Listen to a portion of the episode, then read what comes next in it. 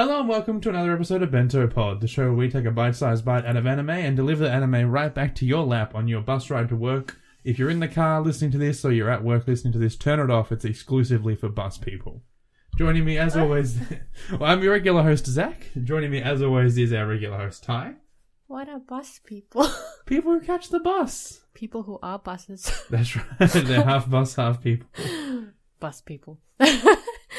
みんな、ペンタポというあこのポッドキャストへようこそ、タイです。 Thank you for that. And as always, we have our regular host Rob Hey guys. and friend of the show Daniel. One day you'll give me the respect I deserve. One day. I do give you the respect you deserve. You are you deserve the title of friend of the show. You have an exclusive title. That's very what you deserve. Yeah, I guess I walked right into that one now, didn't I? Definitely. So what's been happening this week? See, we do we have this conversation every time, basically, Daniel. How are you? I'm going to give you top how are you privileges. So how are you going this week? Yeah, but, but that just that just- all you're doing is giving Tai more time to think. That's really all you do is giving me top billing. Is giving Tai more time to think. I mean, it's probably best. Yeah, I need this, Daniel. it's all I have. I've but my week's been like basically work and sleep and maybe watching some anime, half sleeping, half dreaming. I'm 90% sure that my dreams connected to my Wi-Fi, and I just streamed this week's topic in my dreams. well, I mean, look, that's still a positive though. That's good. Overall, I you mean, managed to get the whole thing in. It would explain some things that happen in this uh, in this week's um topic and in this week's uh, animes, but still, Uh, we'll see, we'll see how it goes. And what about you, Rob? How have you been this week? What's been happening? Um, I've been pretty good. It's been a good week. Um, just chilling. I unsubbed from WoW. Sad days. Uh, but Wait, yeah, what? life took over. Um, Why? yeah. I mean, it was bound to happen eventually. Um, so now It I'm is- just kind of trying to find something else to chill out to, um, as like a side hobby. And um, yeah, been watching some stuff. Shit, what did I watch? I watched a movie or two. I can't even remember honestly, but yeah, just chilling, working, same same. I went to a mate's house, had a barbecue, amazing burnt pork, just amazing. Um, but yeah, that's it's a been a joke week. only for us people, just us. For those of you listening at home, we had a barbecue where I burnt the pork, and it was basically pork jerky. You But- smoked it into ever living hell. And then I dropped uh, a piece of it into the coals, so that was fun. But it was delicious. It was really, really nice. to give Yeah, it was listeners actually like legit. to give listeners a, a a view, you needed two hands and a lot of strength to break the pork. That's how badly it was. It was pretty bad. It's pretty funny. But it was my first time trying to manage two barbecues at once, so I thought it went out pretty well. That was your own fault. yeah, it was really, really good. It was really good. I'm looking forward to the next time. Maybe try more American type barbecues. Brisket, mm. ribs. More smoking. But anyway, that's that's low in the future, and the listeners won't be invited, unfortunately. Unless. No unless. Okay, no, no. okay, no, unless- no unless unless we unless we can somehow do like a live show. If we ever do a live show, I'll do a barbecue and I'll make something for the everyone who buys a ticket. Guaranteed. That's that is a terrible promise you just made, but I'm going to keep you to it. I will limit ticket sales to five people. It's fine. Oh yeah, I was No, gonna no, say, but- what if like two thousand people buy tickets? No, no. I'm going to make sure we sell out an auditorium. Hey, look, that's also positive. I'm not going to complain about that either. So, moving on though, Tai, what have you been doing this week? What have you been up to? Um, no. How are you this week? Oh, I see. You're trying to turn it back on me. No one ever asks the host. So, so how are you? I'm good. Host Uh, I'm good. Nothing crazy's been happening. It's been working, cleaning, sleeping, cooking, barbecuing. Had some friends over yesterday. That was nice. Burnt some pork. I feel like we talked about this already. no, right. no, but yeah, testing recipes. It's been good. It's been a good time. Pretty much the same with me. Just been Mm, cleaning mm. and stuff, and You've been burning pork too. No. Yes. Excellent. Keep that high energy up. Make sure you don't lose that energy. I'm It's so fantastic. tired. Like I, I more tired than I'm usually. I usually am in this podcast. I mean, that's basically your catchphrase. You should take away the Japanese talking. You should just say, "Hi, I'm tired. I'm tired." nah. Look, if I was an animated character of some sort, I would embody Gudetama. I'm so tired. Can we sleep? like, you know. Yeah. Gudetama is a lazy egg, Daniel and Rob, and, and listeners, I don't know if you know too And much about sleeps. Gudetama. He sleeps a lot. Mm, Like me. mm. Yay! Woo! Anyway, well, we'll jump right into things then, since you're feeling extra lazy and extra tired. How was That Is the Bottleneck this week, Tai? That's a terrible transition because no one's really lazy or tired in that show, but that's okay. I could have done Sleep Princess and a Demon Castle, but I chose not to. fair enough, fair enough. Uh, so we watched Bottleneck episode 7 this week. Ueno-kun, a new part-timer, likes making plushies, is a bit airheaded and wishes he could be as likable as Muto-kun.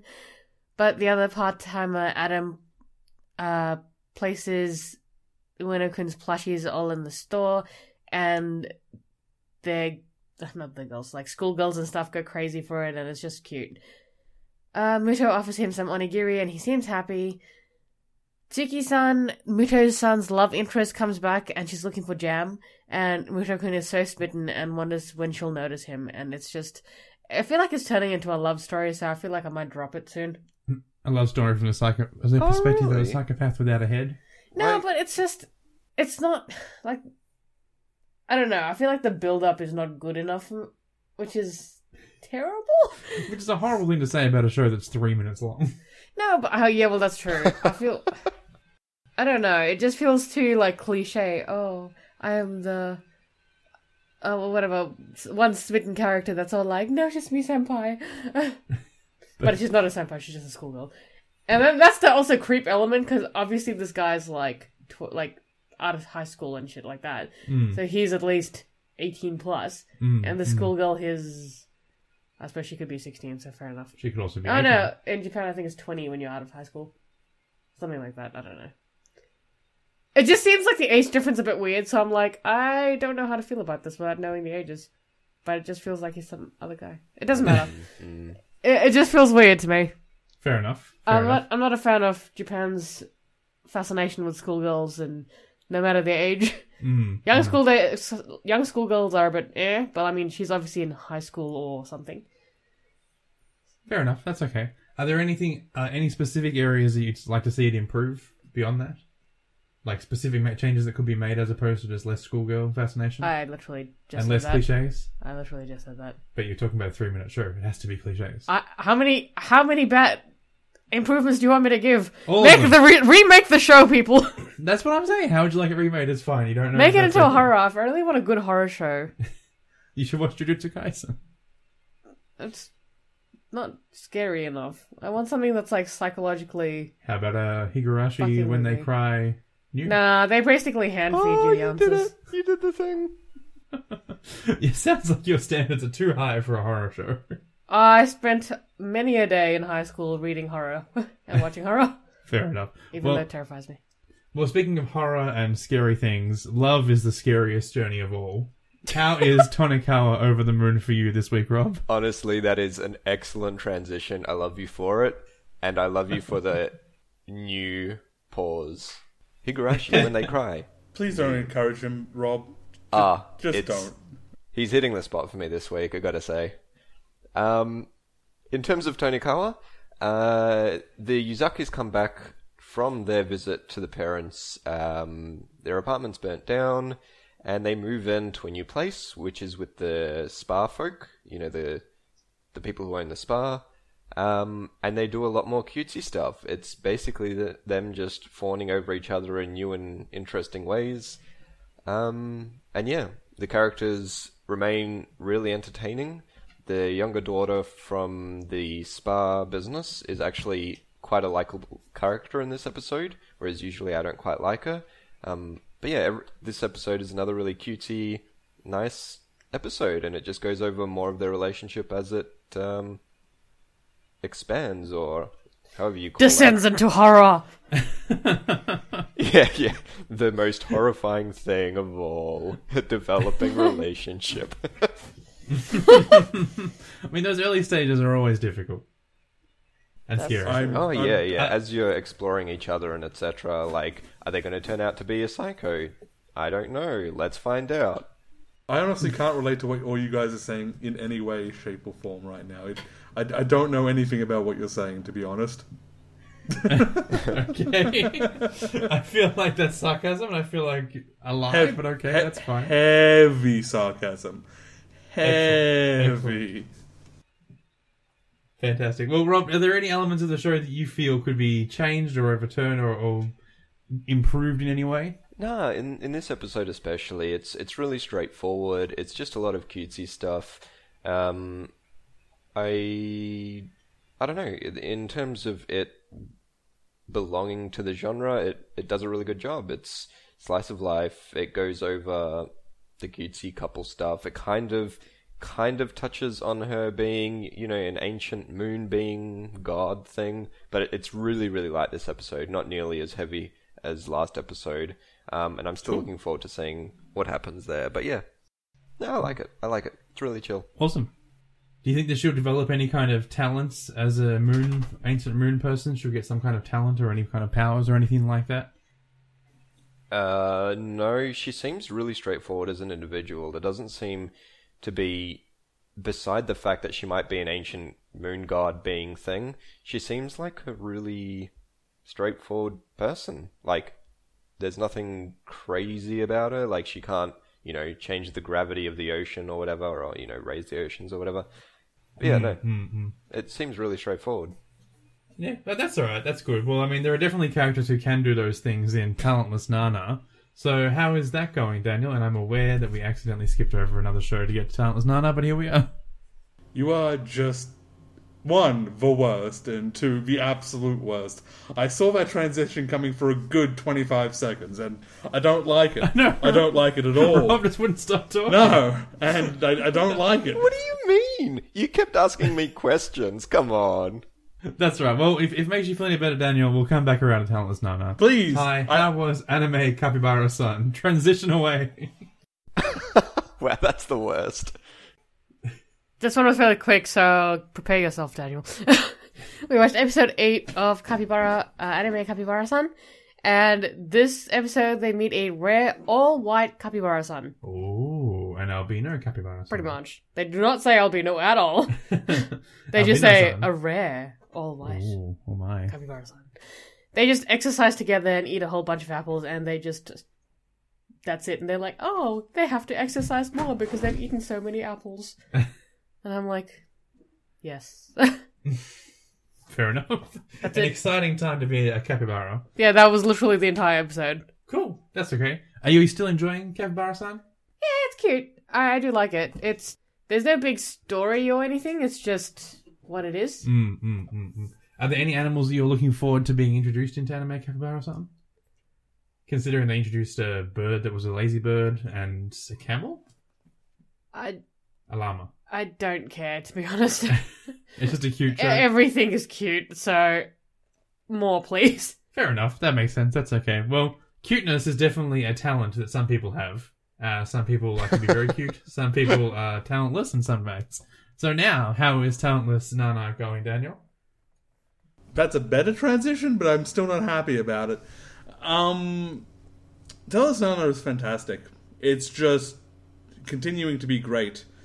This one, um, this one follows off pretty much directly after the last episode, uh, where she's defeated the Necromancer. Like 20 seconds afterwards is where we jump back into the episode, and it's her trying to deal with the fact that her her Hiroya, Hiroria, I can't the the immortal guy.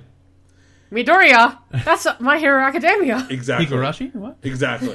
Those guys. Um, the Immortal Man is basically on her tail the entire way, and she's going to try and use this Necromancer's um, carnage to throw her, her off. She does not.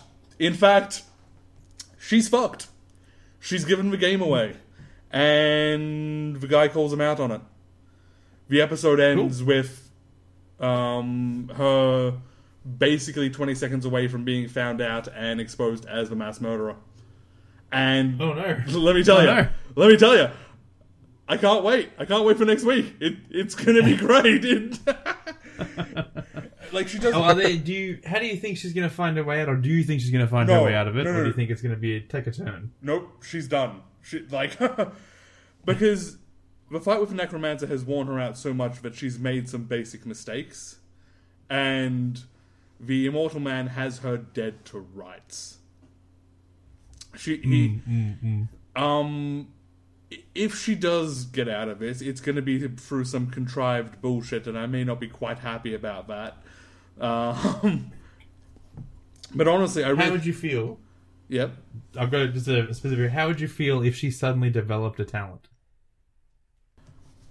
I would be kind of mad about that because the main what what draws me into this show is the fact that she is completely talentless and she is using her wits to basically try and kill gods. And I always love stories like this um, of like guile heroes, or in this case, guile assassins, using their wits and all that to outright um, murder people. It's, one, it's also, one of my. Fa- side, oh, yeah, sorry. Uh, also, side note: Immortal guy's name is Kyoya Onodera. Yeah, that guy. No, Oh, it, no, was, then I kill you. it was Midoriya. Then I can see why. Yeah, But the yeah. yeah. came up. Um, it, because it's this cat and mouse game between like the Immortal Girl and uh, Mortal Guy and Nana. Like the the blue and the red um, monologues has been fantastic, and even in this episode, just seeing the back and forth of like Nana's public face and then the flash of panic from her internal monologue is fantastic. It's great. Mm. Just it is pretty good. we'll definitely continue to watch, and I can't wait for next week. Nice, nice, excellent. What do you? I suppose I'll say. What do you think is going to happen next? So, assuming that Nana gets found out, and I can't see any reason why she won't be, because it's a pretty the guy's got him pretty much dead to rights. He's he um he figured out everything. Mm-hmm. The classmates are either going to turn on her completely, and then it's going to be a game. Um, the rest like the rest of the season will probably be her trying to live and you know avoid the dude who can summon a supernova at will. Um, Or alternatively, they've made hints that there's something more about this island than meets the eye, like how the necromancer was going to uh, drew so many bodies up, and that it may go in that direction. Cool. I am legitimately surprised that she meant to. She took down the necromancer with the whole island of dead bodies at the necromancer's disposal. Yeah, Well, she she but didn't she's an expert at psychological warfare. Yeah, because she didn't. Yeah, she didn't fight the necromancer fairly. She basically broke her mentally, which is which is even better in my opinion. Mm-mm. Fair enough. I- I'm excited to see what happens next. And you know, mental breaking is generally the domain of a gentleman Here named we Moriarty. So, how is Moriarty the Patriot this week, Tai? Uh, I mean, that one, that one I'll let slide. So, These have all been fantastic. I don't That know one what was you're okay. talking about. so this week we watched Moriarty, the Patriot episode seven. So this was uh part two for the Noahtic episode, or Act Two, or whatever you call it. um. So this week continued from last episode, where Moriarty walks in on the nobleman um who stabbed the com- uh, a commoner, Count Enders. So he was the nobleman, Count Enders. Um, Moriarty helps dispose of the body. They basically throw it over the edge. Except the man who was meant to be dead is seen sitting and enjoying a theater show. So, um, Count Enders is like enraged and like tries to find him and run after him. He finds the man the man dead in like the same position he was when he stabbed him. So he was like, "What the fuck? You were just alive. What the fuck?" So he basically Can is su- Sorry. You say he stabbed him and then he was surprised to find come back and find out he was dead. Is that my understanding of what happened? he was surprised to see him sitting and enjoying a theater show. Mhm. So he was like, "What the fuck?" Right, my bad. I misunderstood. That's what I was asking. This is Because what I misunderstood. That's okay. So yeah, because he saw him sitting and enjoying a theater show, he was like, "What the fuck?" Like running after him, trying to find him. Finds him dead in the same position he was last night when he stabbed him, and was like, "What is happening?" And just flew in, flew into a rage, stabbing him countless times. Ooh. And while he's doing that, he didn't notice that the platform he's on is gradually being lifted up onto the theater stage. So people panic and because this guy's just stabbing him, and they try to apprehend uh, apprehend him. Uh, but he climbs the ship mast and ends up falling into the sea and his death. If you remember from last time, there was like a Sherlock guy that deduced what Moriarty's job was. And that guy comes up to Moriarty this time and is all like, This is so interesting. That guy was actually dead. It wasn't the stabbing him on stage that um, killed him. He was already dead. Rigor mortis and stuff already set in. Blah, blah, blah, blah, blah. And we find out his name is actually Sherlock Holmes. So. Dun dun dun. Yeah, so clearly this is going to go into that sort of sector. Now, is it spelled uh, Sherlock Holmes the same way as Yes. Sherlock Holmes? Okay. So. I'm interested. Mm, I can't I'm also wait- interested to see. Go, Daniel. I can't wait until this turns into a giant mecha anime where we get the giant mech Sherlock and the giant mech Moriarty fighting one another. I was thinking more. I can't wait for Sir Arthur Conan, uh, Conan Doyle's estate holders to say, no, no, no, that's not good enough, and then try and sue the creators. That's going to be a fun time. Oh my god, you're having Sherlock show emotions? Well, here's a million dollar lawsuit for you, buddy. Yeah, I'm Oh, sorry. he's not that like happened- super emotion, or like it's not about emotion anyway. It's not. It's about him being happy and stuff, isn't it? Or It's about him becoming a showing positive character traits. Yeah, he wasn't doing Yeah. that. He was just he was being an asshole. Oh, good. Yeah, oh, you're good. It was just more of good. a. Mm. I, I, I very much the way he acted was very much a. Oh, this is interesting, and I'm like, is he trying to call Moriarty out like he knows, or was he just like, you're a mathematician, you understand the joy of a mystery or a good puzzle, you know, like a problem. Mm, yeah, yeah. Because he did say that at one point, and I was like, but that doesn't really give you, like, oh, this is the mystery. We need to investigate this kind of thing and just talk to some rando about it. Yeah. I have a question for you though, and this is something that I don't think you've covered off before. It, like they're broken into two episode blocks essentially for different acts. It's like Act One, Act Two. Is there much that ties the two, like any acts together? So it's like whatever was happening before, and then is there a transition to the Noahtic, or is it just basically a cut, no major transitions? I have no idea what you're saying. Almost every TV show has something like this when there's like a part one, part two. So I don't understand what you're No, so asking. not so before this was part two, before that was part one, and before that was part two of something else. Oh, the individual stories. Is that what you're asking? Yes, there's much like a transition or anything that happens in between there. No. No, that's okay. That's it's, I'm just interested because it sounds like it's a so it's an anthology show more than an ongoing story. Well, I think that's the whole Sherlock is going to come in and be like, oh, there's a lot of murders and stuff surrounding you and your family. Mm, mm, mm. And so it's going to kind of be a little bit more chronological. And Moriarty will turn out to be a super criminal. Sure. Super criminal like the Akudama from Akudama Drive. Here we go. Dun dun dun. Just so bad. So bad. it was good. That was good. I liked that one. I had to build up to it. I had to think about it because I couldn't remember what my show was called. Ow. the best transition. what was my show called? I was like, it's Akudama something because they're Akudama in it. I don't know. Anyway, this episode had a lot of little things for all the remaining Akudama. Uh, cat time, excellent, fantastic. Thank you, cat.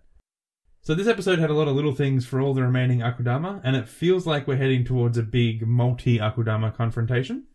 So picking up straight after the last episode, Swindler and Little Sister are in the rocket heading to the moon.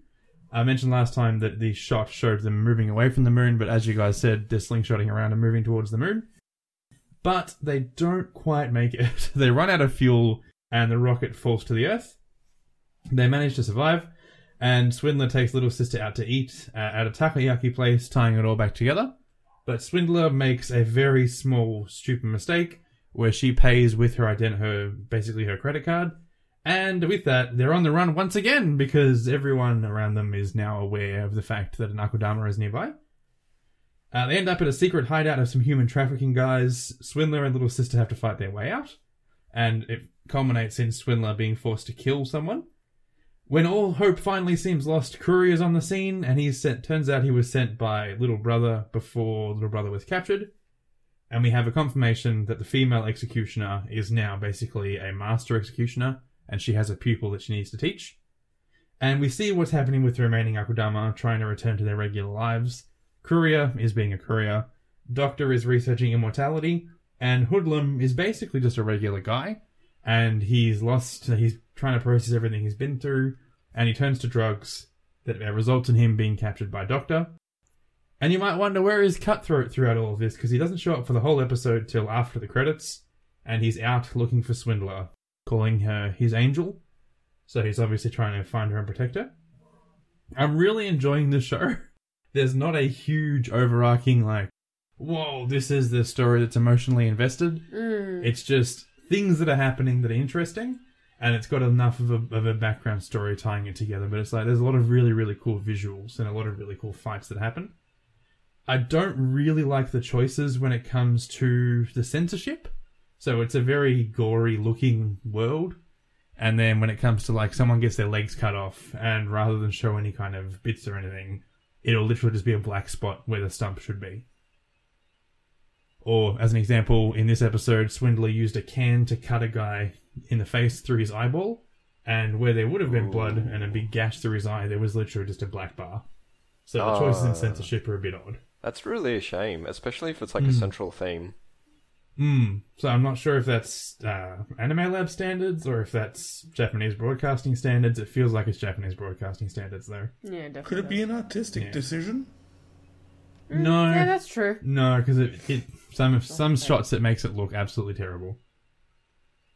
Okay, I mean, like some of them are just in that case, that is a very weird kind of censorship choice. mm mm mm. But hopefully, when if they do any kind of like DVD release or something, it'll be removed and it'll just be what they intended originally. What did? Oh yeah, fair enough. Yeah. I was gonna ask you, what did they intend? I'm like, how would you know? The non-censored version, the blood, the gore, the eyeball cut in half with a ten, with a That's what I look Can. forward to. Like, I don't know why I enjoy that type of com- like comedy, that type of shows because it's so obviously fake that it just makes me giggle. I know why you enjoy the. So you, are you saying you enjoy the actual like the the guts and the gore and everything? yeah, a little bit. Because you well, you grew up watching stuff like Akira and stuff like that, which for the time was like whoa, super crazy. Sure, And so, I don't know. That's my guess. probably. I don't know. But speaking of anime that you grew up watching, that was Inuyasha is a show that you grew up watching. How is Maybe. Yashahime, Half Demon Princess, the secret sequel to Inuyasha? That was Every a really like- smooth transition. But Calling it out doesn't help. Yes, it does. every does. time he says, every time he says like, "Oh, how was the show?" and I'm like, "How was the show with you?" In my head. if you Oh, pick a man. show that I watched with you, it's fine. No, no. Anyway, yeah, we watched Yashahime episode nine. Um, this week, Konton, one of the perils, makes his entrance. The half demon princesses split up because demon slaying and bounty hunt, uh, because demon slaying and bounty hunting are separate, but basically reconvene because they need money. So, yeah. they meet Konton and are overpowered, but are saved by a young Mei Ojo, it was, which is like a turtle-like monster, apparently. Cool. Uh, Konton catches up and is overpowered using the help of the little Majo, Mayojo. He flees and they celebrate, and that was the entire episode. cool. Pretty slow this week, but I'm guessing it's gonna keep going, so Hmm, probably going to escalate into a big battle. probably, Yeah. hopefully, definitely. Cool. Cool. Please, please do this.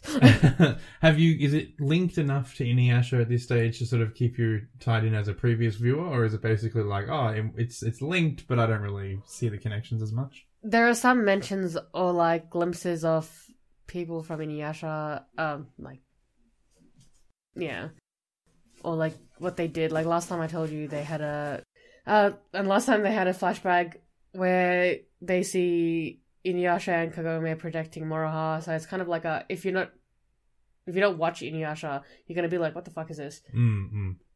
But it's also not hard to understand. So No, but it's not like they've taken another show and just cut and paste Inuyasha over the top. Yeah, Yeah. yeah. Oh, it, it's its own separate show, so that's good. Yeah. it's not just a oh dribs and dregs from Inuyasha. Mm, mm, mm. Kind of what. Oh, yeah, I don't know. Fair enough. That's right. I'm thinking of things like Transformers: The Last Knight, where it's a story about. Um, it's basically a King Arthur story. I was thinking more Boruto because it's, but that's also quite separate from Naruto. Mm, Like, mm. there's a lot of characters we know from Naruto, but it's not You don't have to watch Naruto beforehand to really. I mean, it would enjoy help, and they Fair are mentioned quite a bit, but it's not like you don't know. Mm, mm, mm, mm. Fair enough. That makes sense. Well, I don't have a transition for this. So, how's hypnosis, Mic Daniel? See, that's a good transition, I think. That that is a very good transition what you did. And we finally get what I have wanted all along in Hypnosis Mic, and that is Mike on Mike action. Woo! Ma- Mad Trigger Crew versus So kinky. it's Mad Trigger Crew versus Buster Bros in a No. in a Hypnosis Mic fight. And it is Excuse me. glorious. because, as it turns out, the head of the uh, Mad Trigger crew almost got the two younger Buster Bros killed, and the sister In the Mic fight or previously? previously, but- and he hates Okay. he hates the leader of the Buster Bros. Uh, sorry, the Buster Bros leader hates the leader of the, the um, Mad Trigger crew now, but Mad Trigger crew's leader's sister walked out because of the Buster Bros. Wait, what? Um, it's not explained as to why, but apparently they spilled some big secret on him, and she agreed with him, and then just walked out and left him. It's not really explained why, but um, yeah, these guys throw down, and it's fucking amazing. We also get introduced to the idea of rap battle abilities. Turns out these are special magic powers that each guy has. Um, Mad Trigger Crew's leader has Counter Strike, which is Berserker, basically. The more he gets hit, the more powerful he becomes. That kind of thing. Whereas Buster Bros has Critical Hit. It's exactly Oh, what that it's- makes sense. It's exactly what it says on the tin. but yeah, this is it's just it sets things up. It, um, all four teams meet, um, and they have a bit of scrap, and it sets things up for future that they're all going to fight, and it's great, and I love it, and I want more of it. That's cool. Um, All weeks of all weeks. I know. I not know. to watch it. This sounds like such a good episode. Mm, mm, mm. But at least we Legit know. we know going into it, it's going to be great. You're not wrong. and each and each No. team member gets a like a, a one one or two verses to just show off and go to town, and it's great. Mm, mm. Fair enough. Well, if you think about it, like if you like my thoughts on uh, Hypnosis Mic is that it's basically an idol go. show, just a little bit different. So it's like a slightly different idol show. You follow a performing group. They perform. The episode focuses on them. They have fans and whatever. But it's just that this idol group happen to also be good people, as opposed to just people who want to sit around and cook and watch TV and be on TV all day. Are we doing a shit on Skip Row this week? I was just gonna ask Daniel what his thoughts were compared to Skip Row on in terms of I wanted to mention group. I wanted to mention it when we were doing that, but I never got a chance to. Um, this is in this particular case, it is an idol show, but they actually do things with the world and do things with their characters. Also, each character is distinct and has a distinct character design. And each group has a distinct character design. And there's actual motivations and writing behind the teams. Honestly, it's Definitely. superior in Fair enough, every that's good. conceivable way, to be honest. Because no, it, it definitely is. like actual love and care went into like the design of everyone. Like, for example, Fling Posse. Um, their leader. There is something going on with their leader. Like, I don't know if he's a double agent. I don't know if he's just a dick. But I'm getting a very, I, I'm getting very much a talentless Nana vibe of him. Like he is Nana. He, Oh, okay. Yeah, like I'm getting that vibe of him because he's he's kind of in the last couple of episodes got me Jewel. I have a happy and hi hi kind of personality, and then the inner I'm going to kill you all kind of monologue. Ah, the So- me type of personality. yeah, and like this, that's cool. And his design is, you know, there's a lot of loud colors and all that. And also, they're all different heights. Like, it just minor things like that just make it better in every conceivable way. Yep, Hmm. yep. And this is ignoring the actual setting. Because, like, Hmm. and I realize I've said cos like us a half a dozen times. I can hear it as well. You can all shut up about that. but ignoring the setting, ignoring the fact that this is rap music as compared to whatever genre they, um, uh, Suki Pro or whatever it is, um, use, they put actual care into their story and they use their music. It's not just he, here is a musical interlude for for whatever, for whatever hmm. inane reason we have. No, it's like no, actually, the music is going to be the highlight of the episode, and we're going to use it to beat up someone. Yeah. Fair enough. Yeah. Makes sense. Easy enough. That's good. I'm glad. I'm glad that you're really enjoying it, and I'm hoping that it continues. There's only. I'm guessing it's not a long, long show. I'm, I'm going to guess probably like 13 episodes in the end of it all. So it sounds I- like it'll yeah. coming close to an end. Also, just in terms of like story wise, we're getting to that point where we're going to wrap up because we're at the district battle right now. So this was the first round.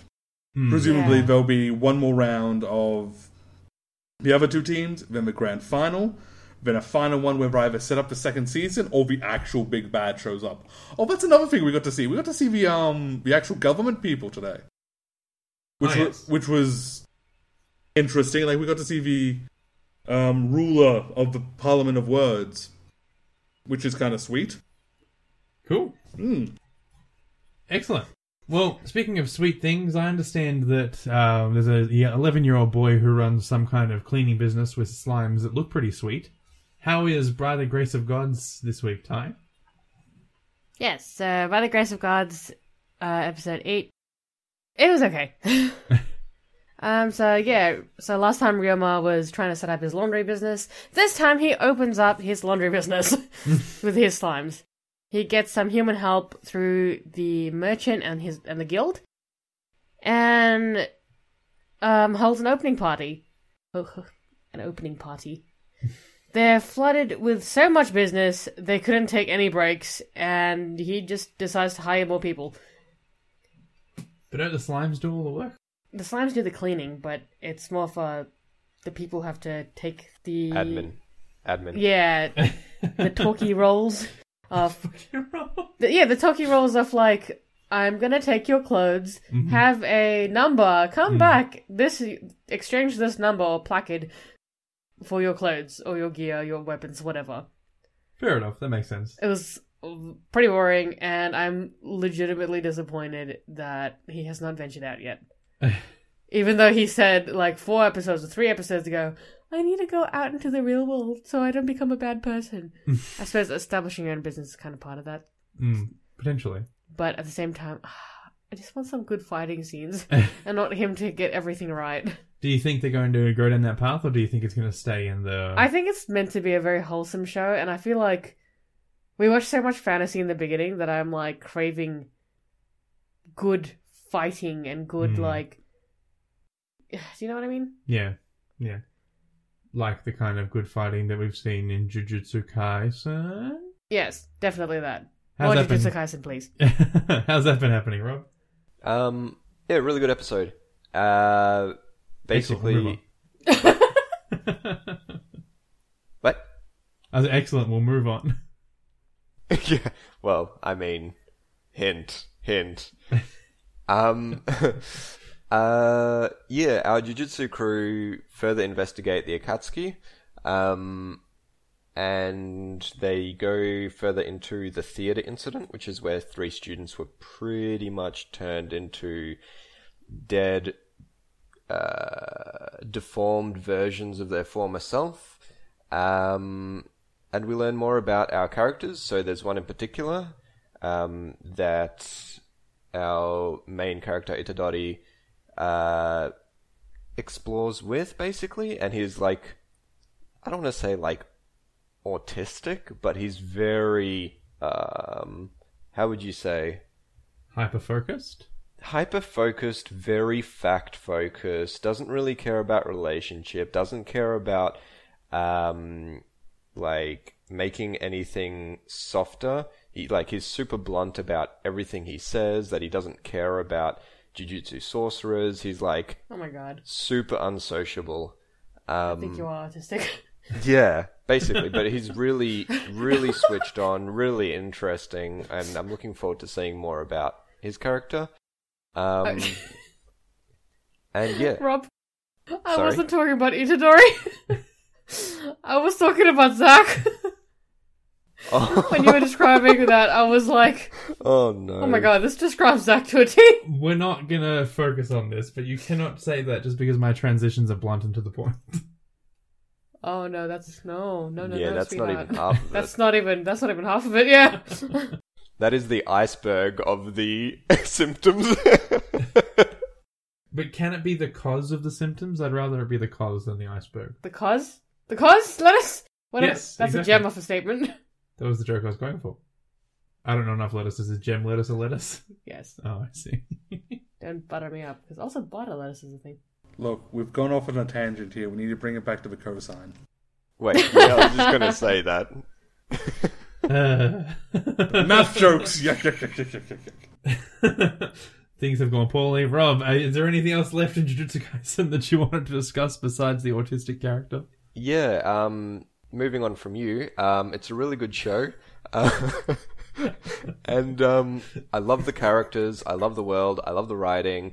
It's super serious, it's very life or death, yet there's every now and then there's just a beautiful touch of whimsy that explores a bit of the character niches, and I love it. I really, really like this show. Again, 9.5 Jujutsu Kaisen's out of 10. Definitely recommend it. Yeah, wow. Awesome. That's Well- very high.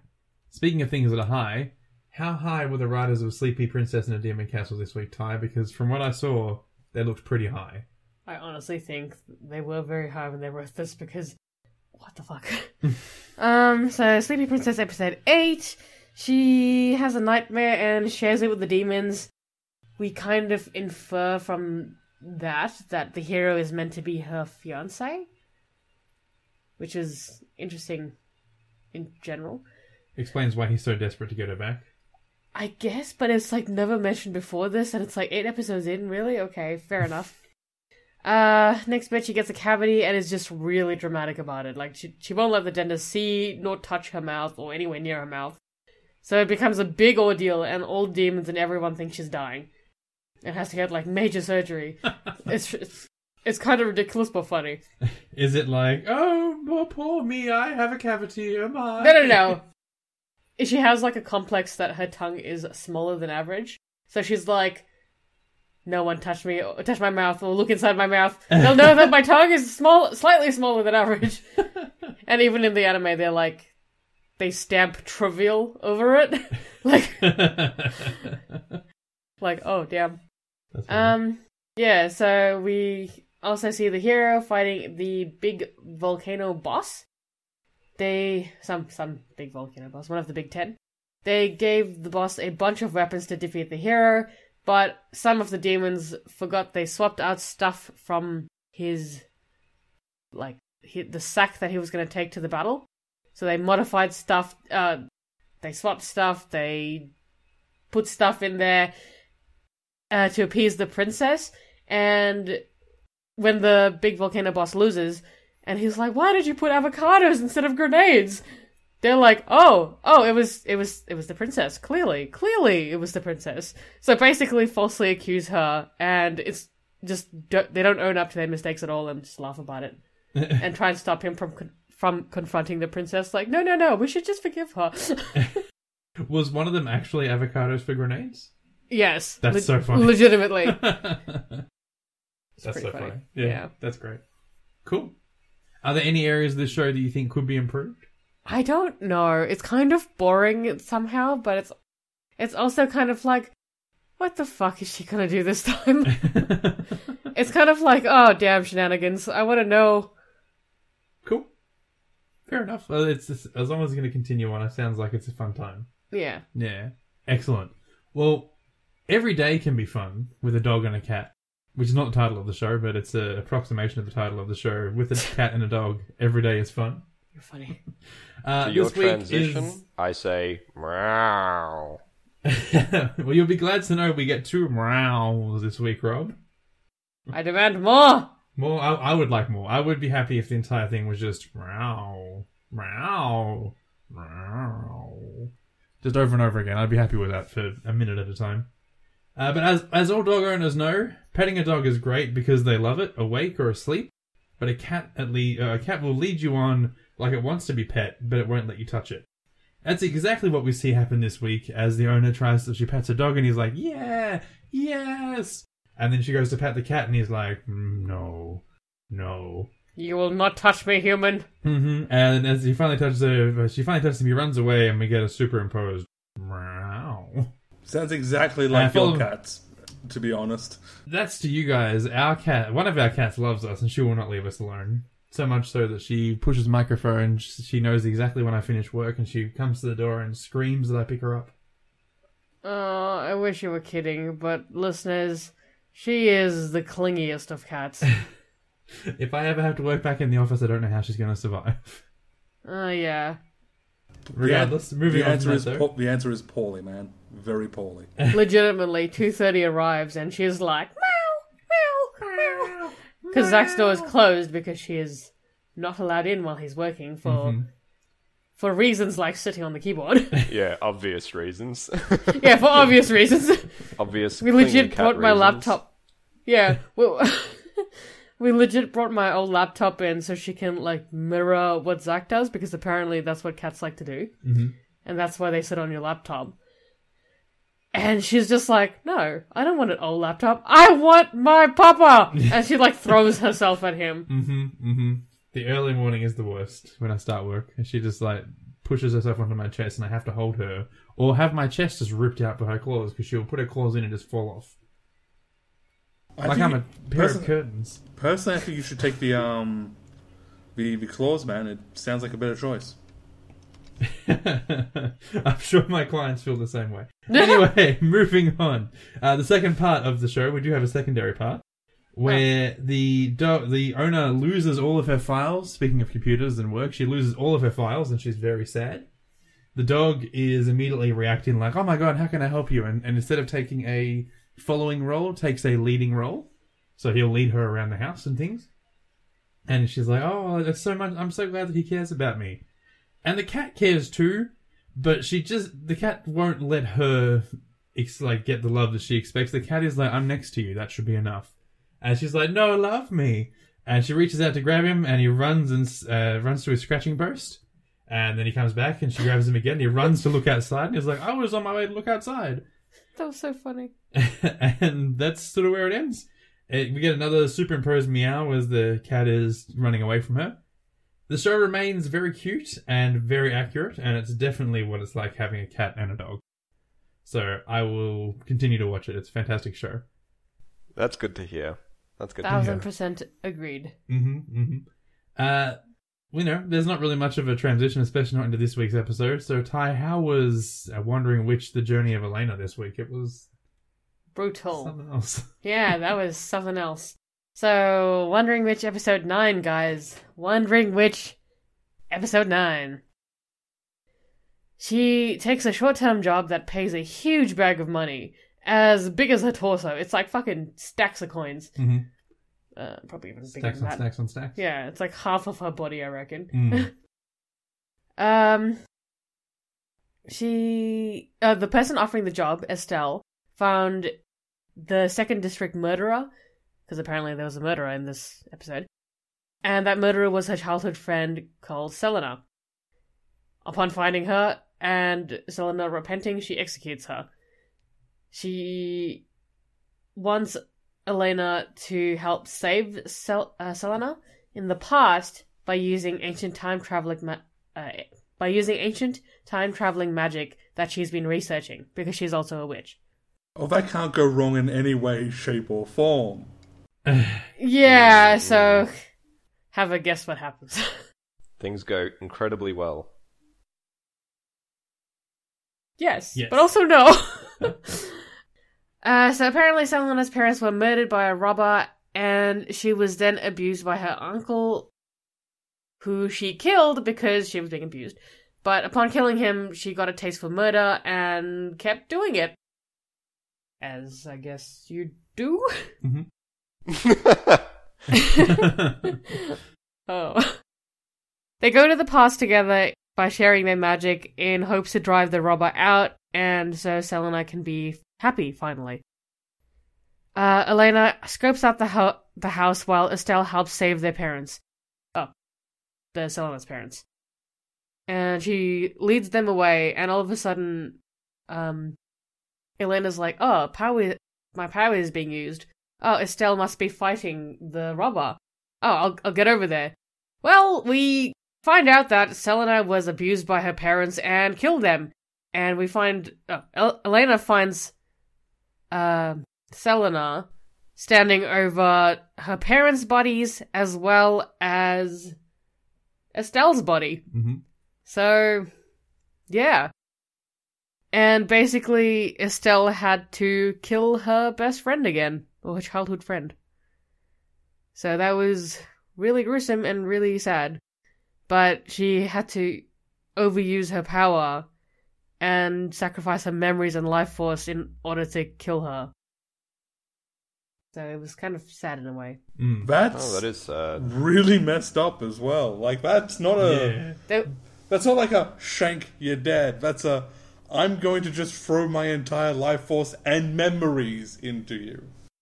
Mm. I think it's just like she overexerted herself so much in try in trying to kill her that that's what happened. She specifically says like, "Oh, I, I've, since you've always been crazy, because I thought you were a good person and you had something bad happen to you and it ruined, ch- changed your life, but it turns out you are crazy, Yeah. and everything we, all of our life was lies together, basically.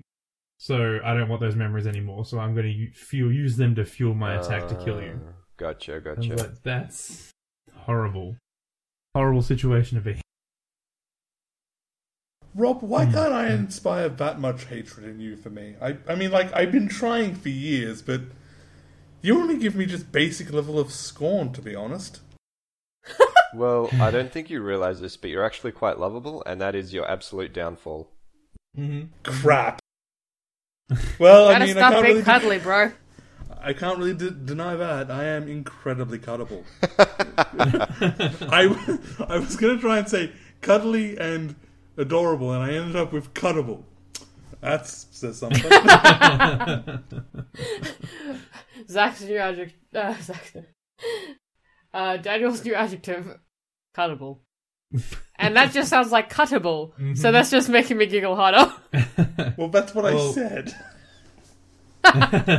well, speaking of cuttable, a lot of the main characters in Higurashi, when they cry, new, are very cuttable because they just keep getting stabbed. Over and over again, they all just keep being killed and coming back. But this week it's lunchtime. So, after the murders of last week, we're back to the pre festival period once again. And the girls of the group have all made beautiful lunches, leading Keiichi to claim that he can cook an even better lunch. Uh, but he can't, and nearly burns down his house. he is saved by Satoko and Rika, Excuse me. Are we talking about Katie or you? both of us. And I, I he makes a stir fry by cutting everything up, which was a good start, putting literally everything raw in the pan, and then going to get a teaspoon of oil. And he says, What the hell's a teaspoon? Gets a ladle, fills the ladle with oil, and then turns on the stove. Uh, no, no, no. The stove was already on. He throws in the ladle of oil, and it just bursts into flames. a huge pillar of flame. Uh, so Satoko and Rika make an appearance. Uh, they save him and they put out the fire. Satoko makes a delicious dinner, and we find out that she has a secret brother that was around and isn't around anymore. Uh, Satoko comes back the next day to cook again and sends Keiichi to wash his hands in a dark room. A dark room with a tripwire. A tripwire that leads to a huge trap. And Keiichi walks into the dark room, trips the tripwire, but it's just a harmless prank, and a whole bunch of plastic containers fall on top of him. And she made it. She did it just to make him laugh.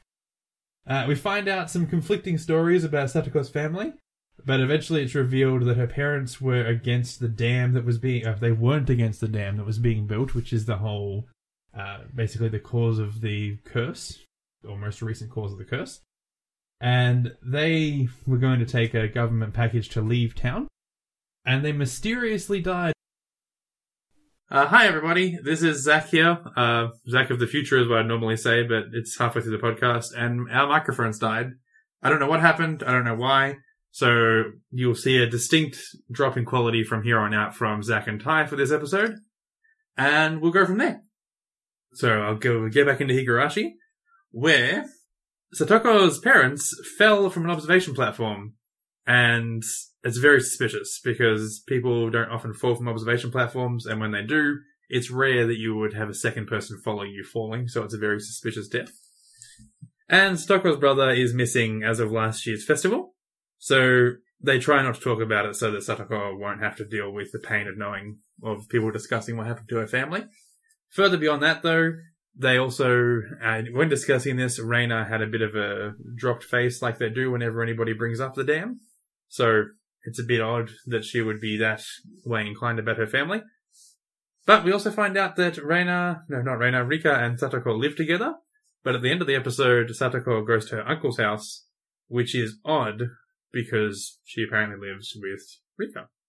So earlier in the episode as well, we had the coach of the baseball team say that he was going to marry Satoko when she's older, which is leading me to believe that she's some kind of prostitute for some reason, most likely because her family's dead and she needs the money.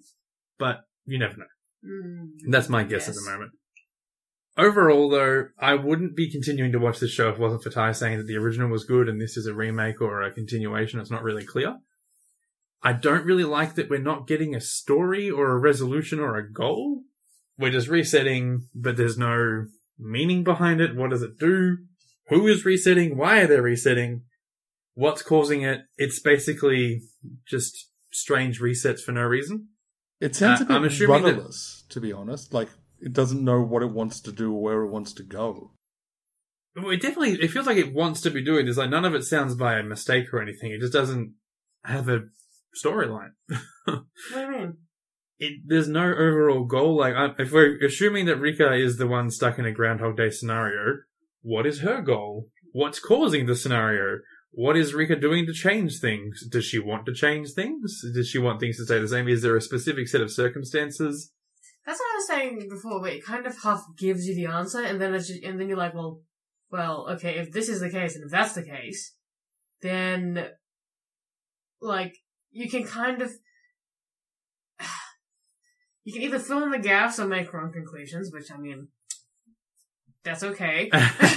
either way, it leaves you being all like, oh, well, either this is the, answer or that's the answer. And you're just like, well, what's happening? And if that's the point.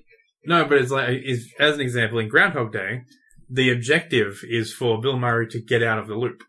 And we see him trying to get out of the loop. We see him doing things. In the original, in the beginning, he's like, just having a bit of fun. And then he gets to the point where he's trying to kill himself. And then he gets to the point where he knows every second of that day so well, where he's basically just got it, everything down to a pat. My where he could have been there for 10,000 years, basically. They don't really know how long he's there for. Actually, I But believe the- someone did do the maths, and it is something Mhm. like 34 years he was trapped in a single day. What? Hmm. How do? Okay, can we quickly just go into that? Do you know? Do you know the deets?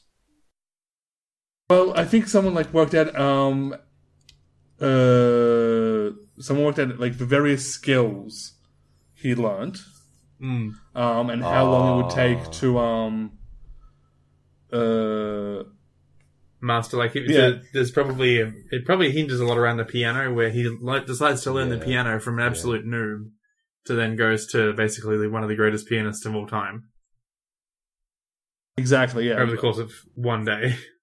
Yeah, I think it's a slow burn.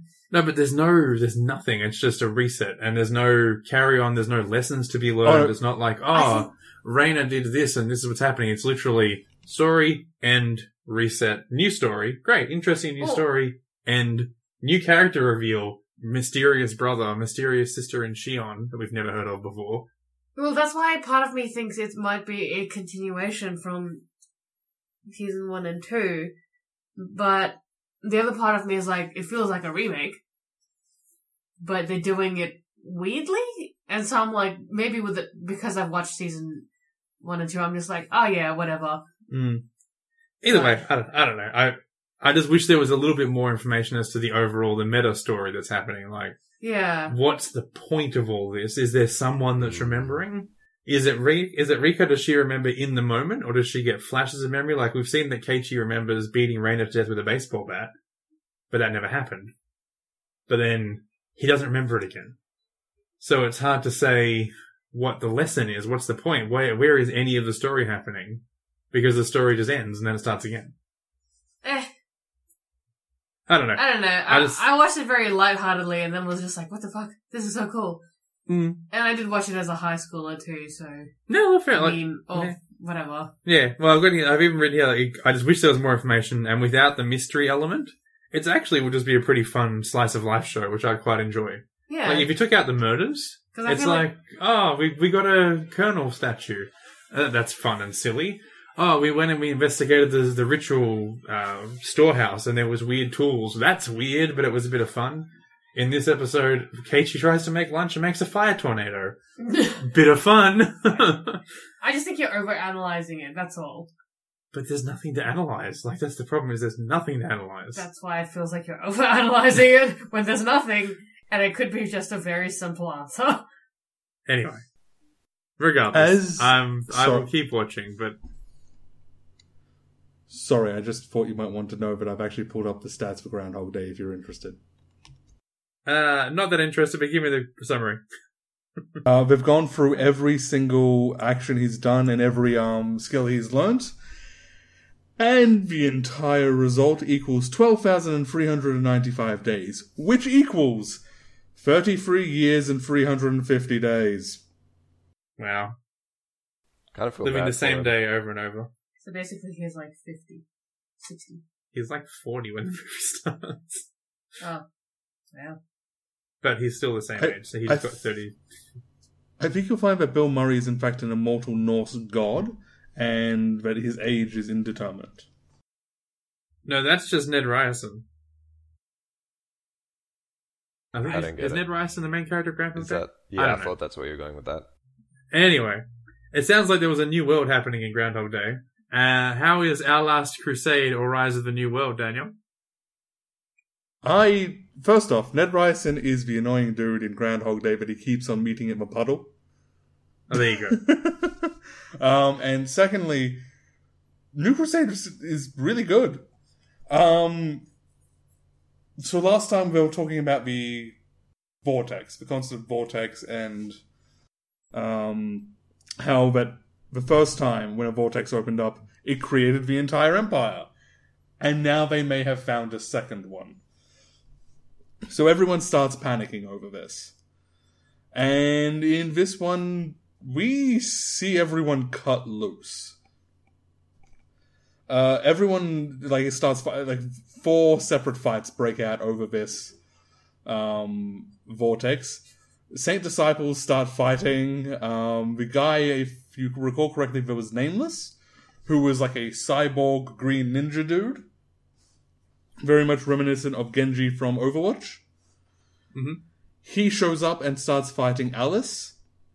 At which point Alice is like, okay, let me just cut loose and freeze, I don't know, like a kilometer radius around me in an appropriately named move called Ice Calamity. um, Ishka fights, uh, it is Lipless, I think her name is. I can't remember it. I didn't write it down, but um, she is a kind of brainwashed, kind of um, raised witch by one of the noble families of the Witches Empire. She's basically a tyke bomb and uses a forbidden form of magic that erases things. Like, I touch this and then it's just gone from reality.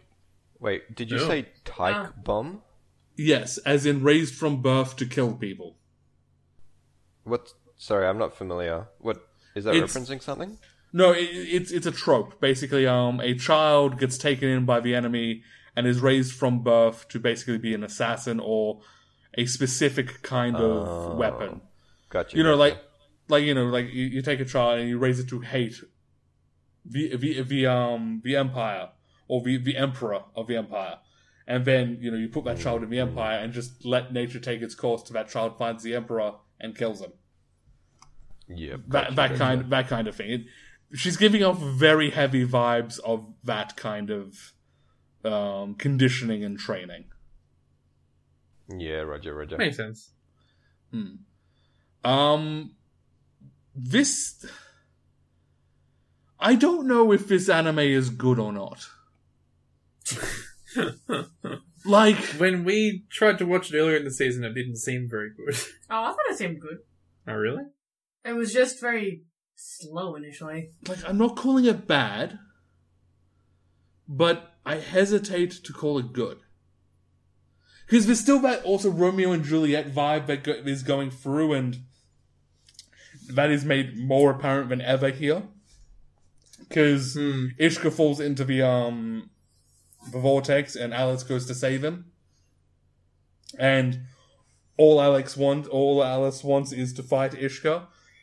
She wants a lot more than that. Specifically, what's in his pants, but she won't admit that to herself, and nor will Ishka. Hmm. Wait, Hmm. what's what's in his pants? A banana. I'm pretty sure it's slightly bigger than a banana. We're, we're talking at least a subway foot long here. Um, Now I feel like sandwiches. we have bread. but yeah, I- I don't know. Like, I I still want to see where this is going because the interactions between Ishka and Alice are still sweet, but it's everything else that just seems kind of irrelevant. Hmm. Fair enough. Yeah, I, I think I know what you mean. yeah, I don't I don't know. I don't know about this one. I'm yeah, I'm still gonna watch it, but I'm giving up on it. Like, as in, like I I'm losing hope. That's for that's a better way. uh, yeah, I get you. Fair enough. Yeah. Well, that's you know that sucks, but at least at least you've got an idea on if you're enjoying it or not. That's the main thing. And it's not as if you're watching it because it's got too many bears or anything like that. Oh, boom. But what's happening in Kuma Kuma Kuma Bear this week, Tai? Speaking of bears, This week was at least a little bit better than the other weeks, but not by much. Yeah, last week we cut. No, we finished the episode last week where there's like a hooded character outside the gates, and he's just like, her, her, her, her, evil, evil, evil. so episode eight continues that where we first see a prisoner swearing revenge against the king, no matter how many years it takes as the first scene, and then just cuts to Yuna and her friends trying pizza.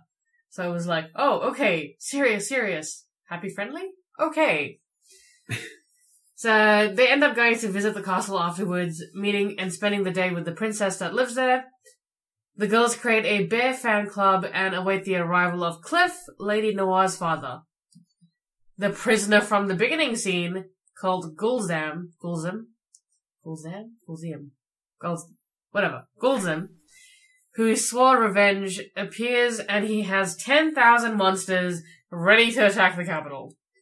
Well, apparently Yuna encounters all these monsters on her way to meet Cliff, and just, just annihilates them. the king gets a play-by-play through a druid using empathetic link to a bird. Uh, and th- and when Yuna is confronted about it, she says she just wanted to stop Noah from worrying about her father, so doesn't want a reward or anything like that because the king was offering. And it was very sweet, kind of boring somehow, but it was also better than previous episodes. it's a it's a weird kind of feeling because I'm like, oh, I want to enjoy this because it's so cute, but it's got it's, it's just it's just got nothing. Hmm, It's there's, there's no substance. yeah, It's all sizzle, no it- steak. it's like the by the grace of gods. It's like, oh, cool.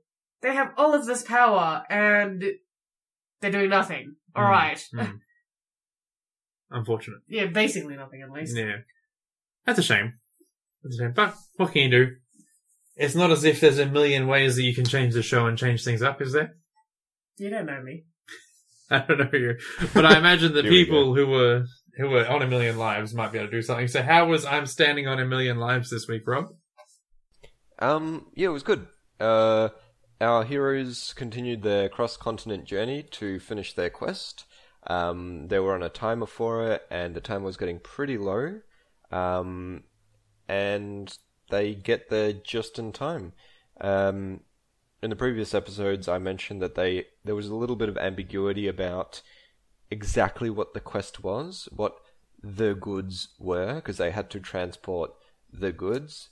Um, and it turns out that they they kind of planned for a few scenarios, and scenario three ended up being the goods. So they complete their quest. Um, they're really relieved about that.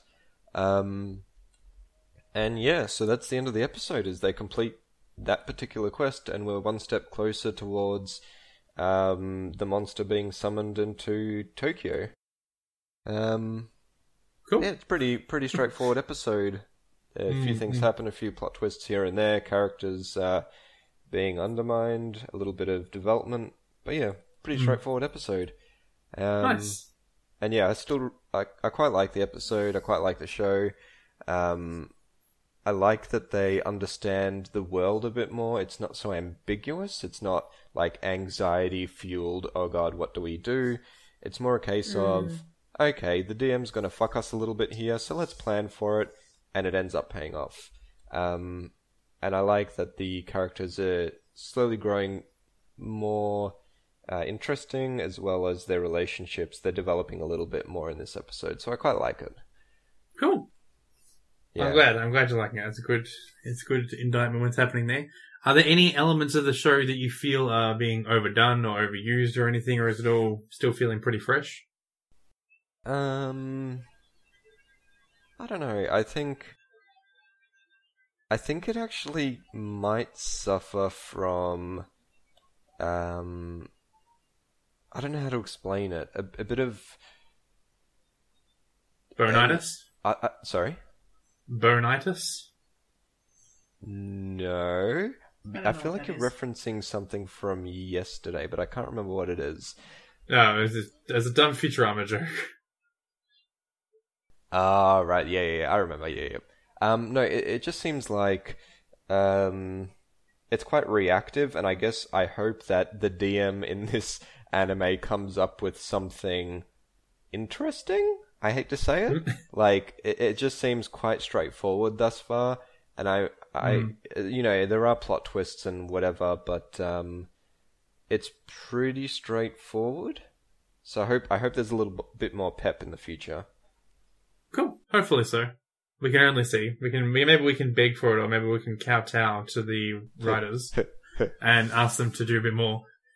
You know who else is doing some kowtowing? What's the main character's name in the show? Eh, it's Suwaru-kun. Suwaru-kun. What's Suwaru-kun up to this week in Dogeza? I asked while kowtowing. The show with the greatest closing theme song of all time. well, today he meets a cute classmate in the nurse's office. Oh, And guess who has a craving to see some panzer? is it Brook from One Piece? Yes. But also, no. Oh, okay. Not Um, only. Is it Master Roshi from Dragon Ball Z? God damn it, there's too many characters that like panties. All the men. I mean, this guy's meant to be in high school, so. um, anyway, this girl is too shy to lift up her skirt by herself. Or just, like, I don't know what that means. She's just like, I can't lift up my skirt. She's a normal person. Yeah. It just sounded like she might with help, so, mm, do you think she's going to lift up her skirt? Or do you think Suwaru-kun will help her? Or do you think he'll just dogeza harder until she gives in, like 95% of the time? Oh my god, this is the best like mid anime quiz ever. Um, um, he's gonna he's gonna beg more. well, you'll have to watch it and find out. Because No. I'm not suffering alone. Do it. Funny. You know you want to. You'd love the show, Rob. It's so stupid. it's really dumb. I don't know if I love it or hate it, because I very much hate it. I mean, that sounds like you hate it. It's definitely feeling like it. You found me out.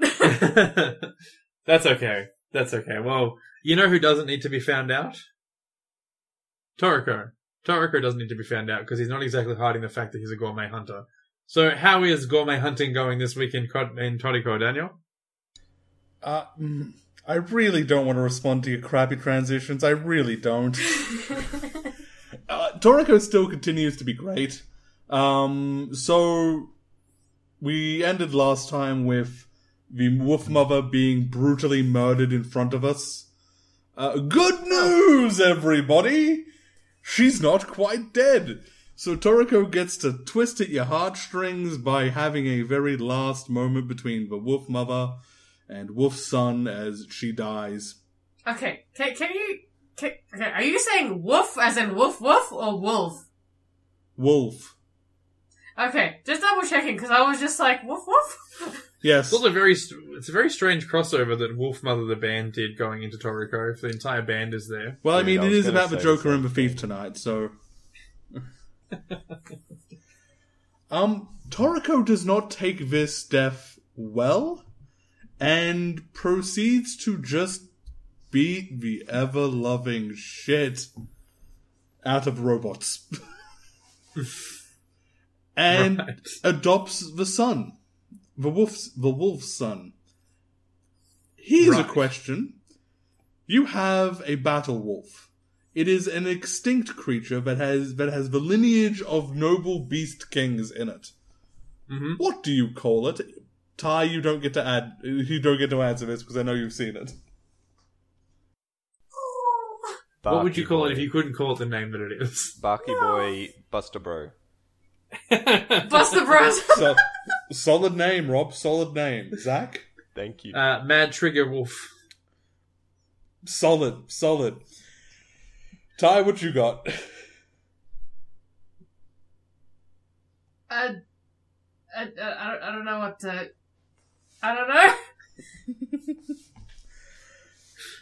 He. Uh, he Higurashi. Should we call it Higurashi? yes. I'll Um, call him Zac. Toriko names him Terry. Terry Cloth. Because he's so fluffy. No, no, no. Real, real talk is because he's named after Terry Crews, and they couldn't use the Crews. No, So wait, just- hold, hold up. Is that really why? no, no, no, no, no, no, no. but wouldn't it be funny? Right.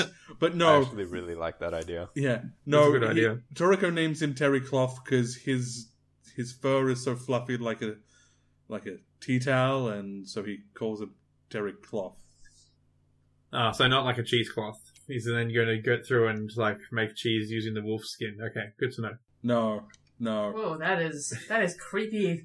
If Yeah. I was on a quest to find the best fruit of all time, I wouldn't let a trivial thing like this wolf is nice to me get in the way of that. I mean, fair point, but also this is like an ancient, dis, um, extinct beast who kind of mirrors Toriko. As an aside, as well, Perfect We- thing to eat. we get to see someone else's. Um, we get to see like this the third in command of the um of world government, uh, full course meal, and it is Mhm. filled with alcohol and tastes like shit, which is which is just so bad. I mean, that's world governments in general. All they do is basically drink alcohol all day, right? That's what they do. Well, this guy actually gets a, a hole punched into him, and he's like, huh, that's nice, and continues fighting. Like, this isn't like DBZ or like One Piece or anything where you're supposed to be able to do that. it's, it's very at odds, but it's kind of awesome.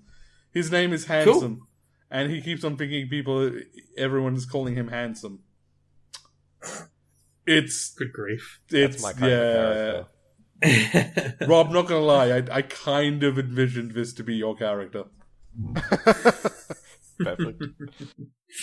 Fair times. That's good times. Well, speaking of good times and weird characters that have, like keep fighting with holes in them, which is actually very poignant this week. Uh, Digimon Adventure 2020 continues, uh, but it seems like we've wrapped up the the previous arc about Devimon. And the one thing that I really liked about this episode was that the threat wasn't because of contrived nonsense about, oh, Devimon summoned these creatures or the Dark Masters turned up. Instead, there were two, you know, side plot lines happening at the same time. The first being uh, Izzy's crew that are trying to deal with the ships that are going to crash into each other. Izzy finds a unique solution. I'm I'm laughing because the fact that you call it crew just made me think, oh, are they gonna rap out each other? Maybe they do. Who's to say? but they finally find a way to stop the ships crashing into each other, which basically amounts to ditch the GPS and just do, use the old school distress signals, and you'll be fine. And that works out pretty well. Uh, while that's all happening, because you may recall last week, uh, Tai's crew managed to save Eldoradimon. And in doing so, in saving Eldoradimon, they found themselves on a new continent, trapped and unable to leave because they're all exhausted from all the effort they just put through. Cue Seadramon, a giant sea dragon who decides now is the perfect time to attack because I'm hungry. These are new creatures. I'm gonna eat them. I'm gonna eat them good. oh, relatable. Nom nom nom. Hmm. And I thought that was a good way of introducing a new monster of the week without having to be like, oh, what are we going to do? We're going to summon the Seadramon. It's like, no, no, you landed in its waters. It's hungry. It was good. It was a good uh, like way of introducing it. And I'm going to get on my uh, mega ultimate problems for a little bit. I'm very sorry, listeners. Where, as you may recall, in the English dub of the original Digimon Adventure, the ultimate form of, of Kabuterimon is Mega Kabuterimon despite the fact that there's a mega form that's called Hercules Kabuterimon. But in Japanese, his name is actually Ultra Kabuterimon. What would you like to think that this the ultimate version of Seadramon is called? Horsey. Greg. No. No. did, did you say quick? I'll give you That's a hint. so funny. I'll give you a hint though. One of them is called Dark Seadramon. So, if you get to the ultimate form, what do you think you would call it? Considering that you're probably going to go with blank Seadramon. Ultra Dark Seadramon. Light Seadramon. Mega Seadramon, the ultimate Digimon. Not Mega Seadramon, the mega version of Seadramon. No, no. Not Kingdra? Not Kingdra. not Kingdra. I don't have a King's Rock to try and trade him with. What? Or Not Dragon Kingdra. Scale. Yeah, Dragon Scale. Don't you? Oh, thanks, Cam. Sorry. You said you said I said King's Rock, and then I realized that's not, the- not what happened. Oh. But no, yes, the ultimate version of Mega Seadram of Seadramon is called Mega Seadramon, and it makes no sense. But that's fine, Digimon. You're just not going to have a proper naming convention. I don't care anymore. I've given up with that. We get some really cool fight scenes where Greymon gets dragged underwater, where Greymon is not meant to be fighting, and he gets a hole stabbed into him, and data starts pouring out like blood, which is interesting in a kids show, to put it that way.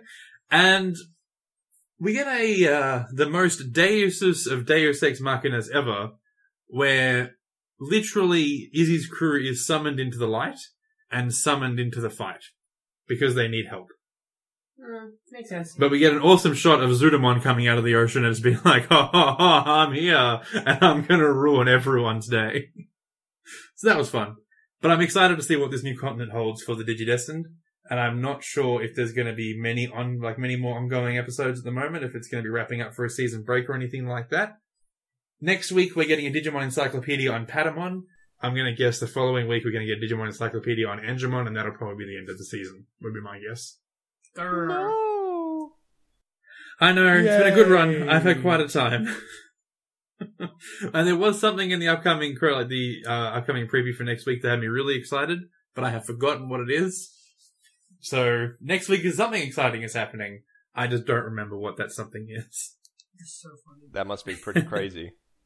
Uh, it look, you know, it, all these microphone problems are just uh, giving me giving me inspiration to try and figure it out. I was just gonna say amnesia. Amnesia, microphone issues, they're the same thing. That makes sense. Oh, oh, I remember what it was. I was, I'm actually just skipping through to the end so I can double check, but I remember what it was without having to do that.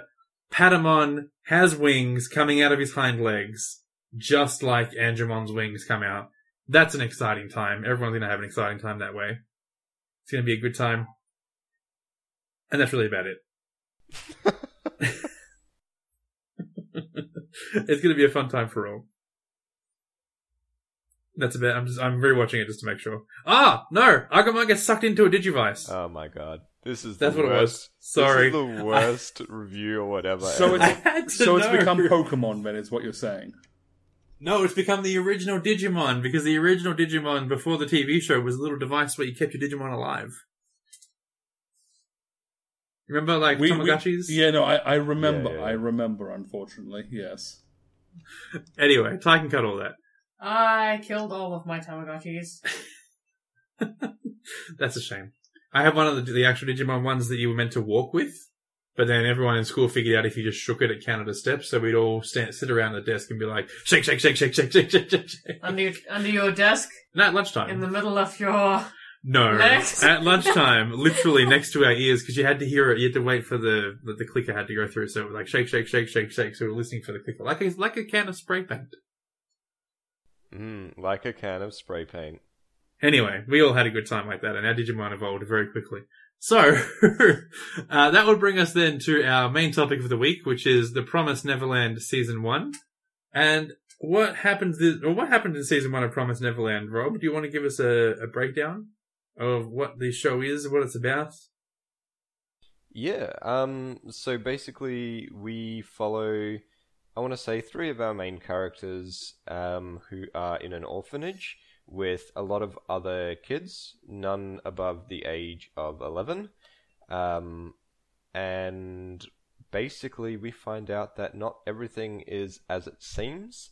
Um, they're not actually in a typical orphanage, that it's more actually a farm and their mum, who is their carer, uh, is kind of their security guard, whose arm is being twisted into basically making sure the kids feel loved, their brains develop, and that they get eaten at the ripe old age of 6 to 12, depending on how stupid they are.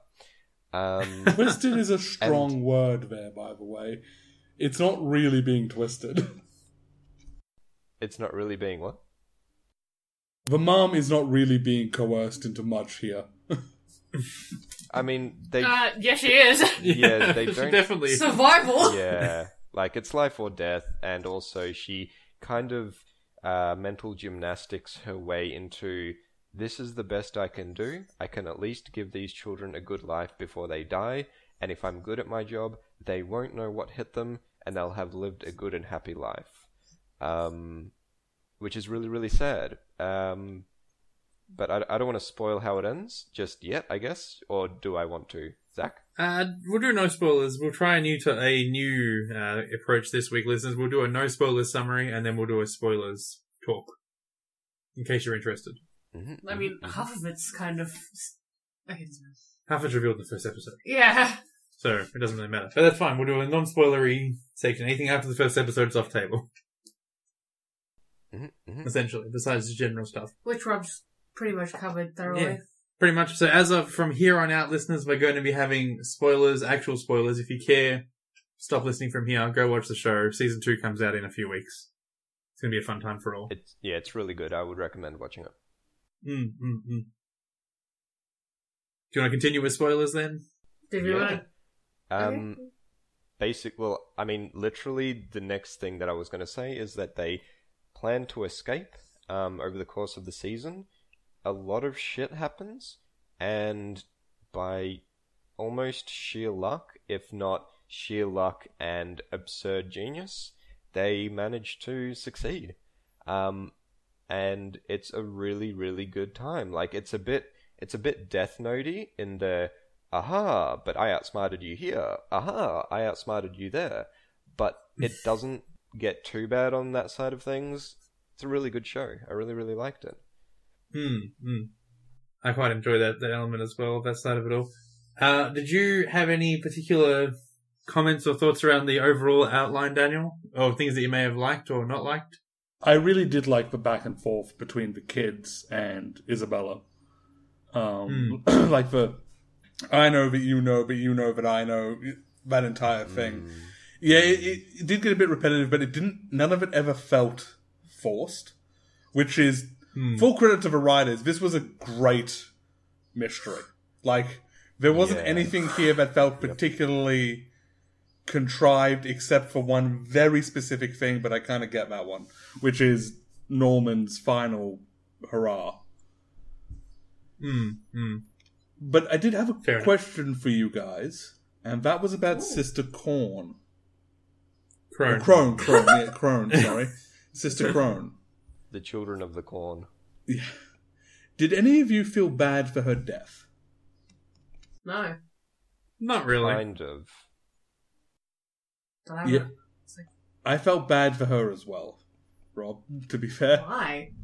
Because she basically, at the end, realized just how fucked up she was. Like, in, in the space of about five seconds, she realized everything that she had done and just how pointless and fruit, fruit, fruit futile her existence was. And I guess that I'm not, I'm not in the habit of feeling sorry for people who screw everybody else over to further their own goals, and Yeah. only when they get screwed over themselves realize what a horrible person they are. Yeah, same. It's kind of like you had it coming. Mm. No, her entire goal was to overthrow Isabella. Now you can we can argue till the cows come home if that was a good good goal or not, but her goal was literally get her thrown out and take her place. I don't have a lot of sympathy for people who go into a situation like that, and then when they get what they want, what they they're about to get what they want, and it gets taken away because they were being worked against. It's kind of like when cheaters Yeah. get caught and then they're sorry and they feel sorry. Hmm. And it's just I- like, well, too bad. You know, I, I get that point of view. No, I, I can see that. It, it just particularly like that particular death. It was more just like, ah, okay, but you get a single redeeming human moment. That's fine. But no, you know, I, I, I can I can completely Yeah. see as that um how you would have no sympathy for her. I mean, to be fair, yeah, she was gonna throw some kids in a blender.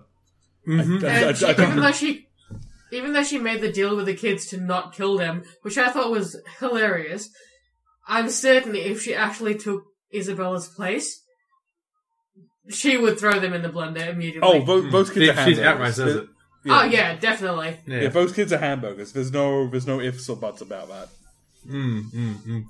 Yeah, I have no, no sympathy for her whatsoever. I mean, I might have had more sympathy if her backstory was fleshed out a bit more, Eh, not and we really. could see if she went, if she went from someone who was like, "Oh, I'm going to try and bring down the system," and then she just gets caught up in it. I could True. see, see a bit more sympathy for that, but that's just speculation. I don't know if that if that's going to happen. I doubt it. If she's dead, I don't think we're going to get a backstory. Did you have sympathy for Isabella then? Not really, because she's been at this long enough where she's made her choice, and she she's accepted the situation that she's in, but that doesn't make her a sympathetic character to me. But they've fleshed out a lot of her backstory. That was your point. Yeah, but I didn't feel sympathy for her Because they're doing a bad thing, or because she's 31 years old, produces these high quality steaks or high quality meals on the basis of well, I've, if I do it, they won't see it, like they won't feel it. No, I, I thought it was more of a like uh, I think it was what Daniel was saying before, where at least they've lived a good life up to that point. Yeah, but that doesn't make it better. Ah, okay. So then, so if was trying to overthrow the system and get caught up, but still participated in the act of um, She killing stopped. of children, She then- stopped trying to overthrow the system, though. because it came up and bit her in the butt. So basically, shit caught up with her. Yeah. What do you guys think about that?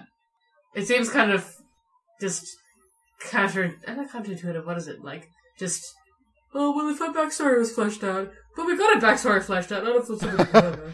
I think that was specific to Sister Krone, not to Yeah. Mum. Yeah. It's not that, oh, a backstory makes you sympathetic. It's that if that was Krone's backstory, I would be more sympathetic with her death. But that doesn't apply to Mum, because, or Like, Isabella. that was- Because We- she's still.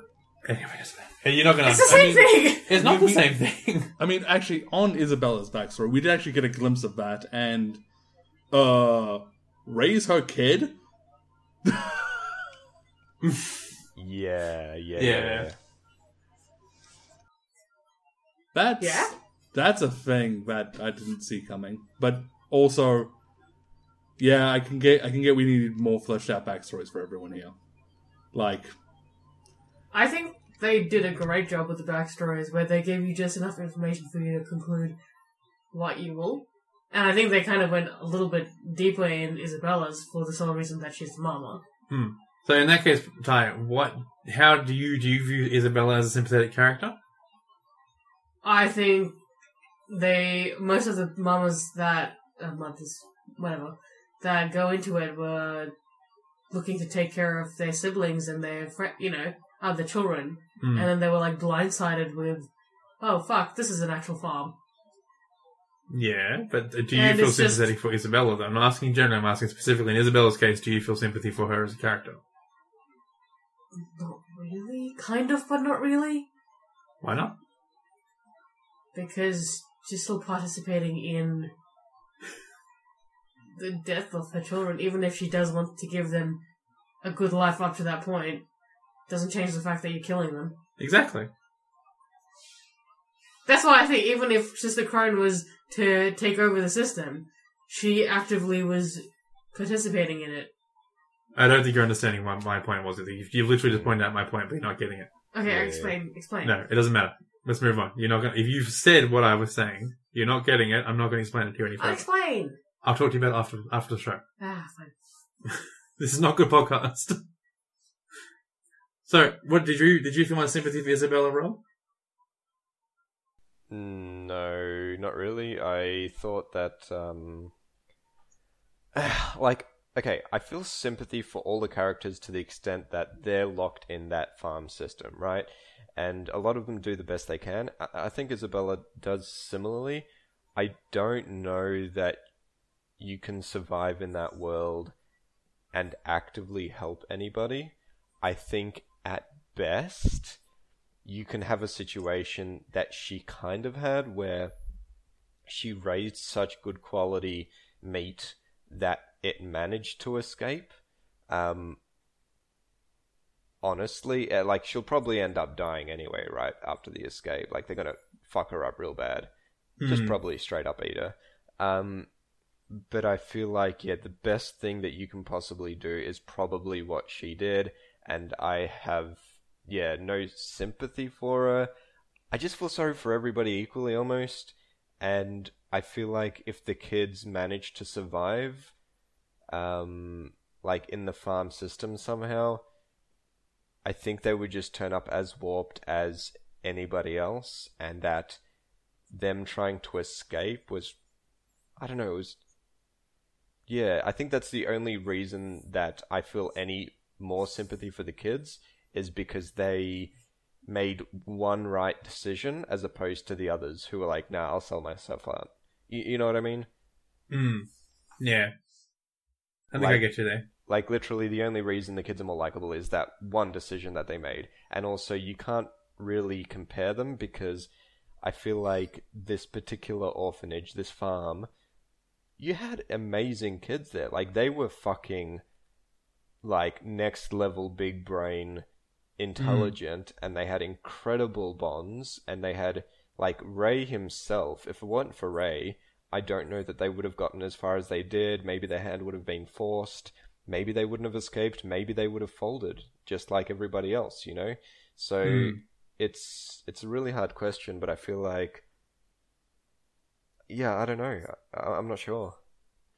Fair enough. That makes sense. That's all right. Um, so on the topic of Ray, though, he got kids killed.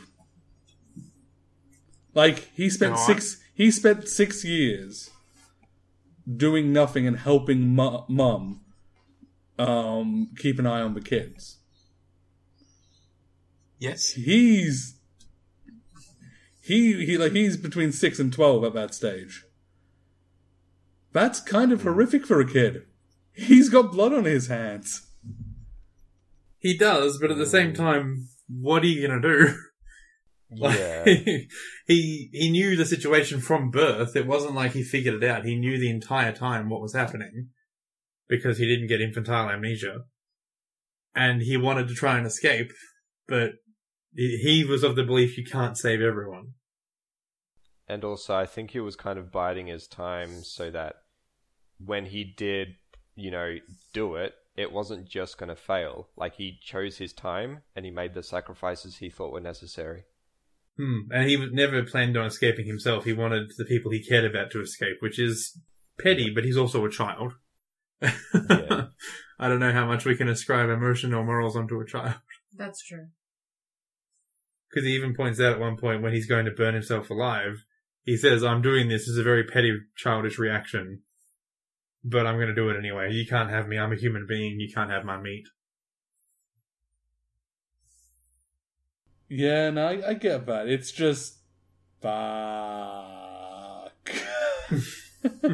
if anything, it just makes me feel sad for him. It gives me some sympathy to him because it's like that's got away fucking heavily. Like, no wonder he's like a antisocial book reading depresso, and I guess he covers the book reading thing. But even that is like, wow, what a character! Like, Right. what an in uh, stoic, I guess.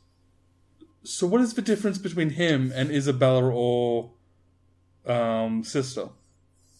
Uh, In terms of his sympathy? end goal is saving the kids as many as he can and not giving into the system, whereas the others do give into the system quite happily. I wouldn't I don't know say about quite. happily. Yeah, I was going to say I wouldn't say happily. so Um, If basically, you're given the choice wrong. of either die or work for us, most people, I imagine, would choose work for us. so really, what you're saying is, Rob, that the only real reason Ray is sympathetic in this case is his suicidal tendencies.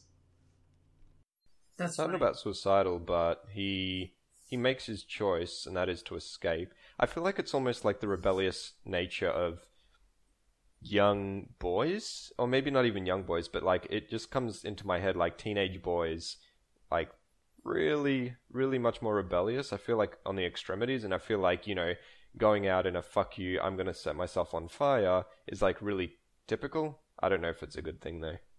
Hmm. I feel more sympathy for Ray because of his situation, of obviously remembering everything, and he's trying to do the best that he thinks he can do. He ends up being wrong in that they can save everybody, but he's trying to do what he can to try and get there and Mm. save what he, who he thinks is possible to save. Yep. And he's willing to sacrifice himself from the beginning for it. He says, I've, I've planned this for years and years and years. This was always my plan. And Mm. he's willing to make, he's willing to martyr himself essentially to try and give everyone else a shot at a better life. And you can see that in the way that he gives information. Like he knows everything from the beginning, but rather than come out to Norman and Emma and say, "Hey, I'm I'm a spy. This is the information. I remember everything. I basically I've got all the tools to disable the trackers. I know where the trackers are." He helps them to come to those conclusions to make sure they have the ability to survive on their own.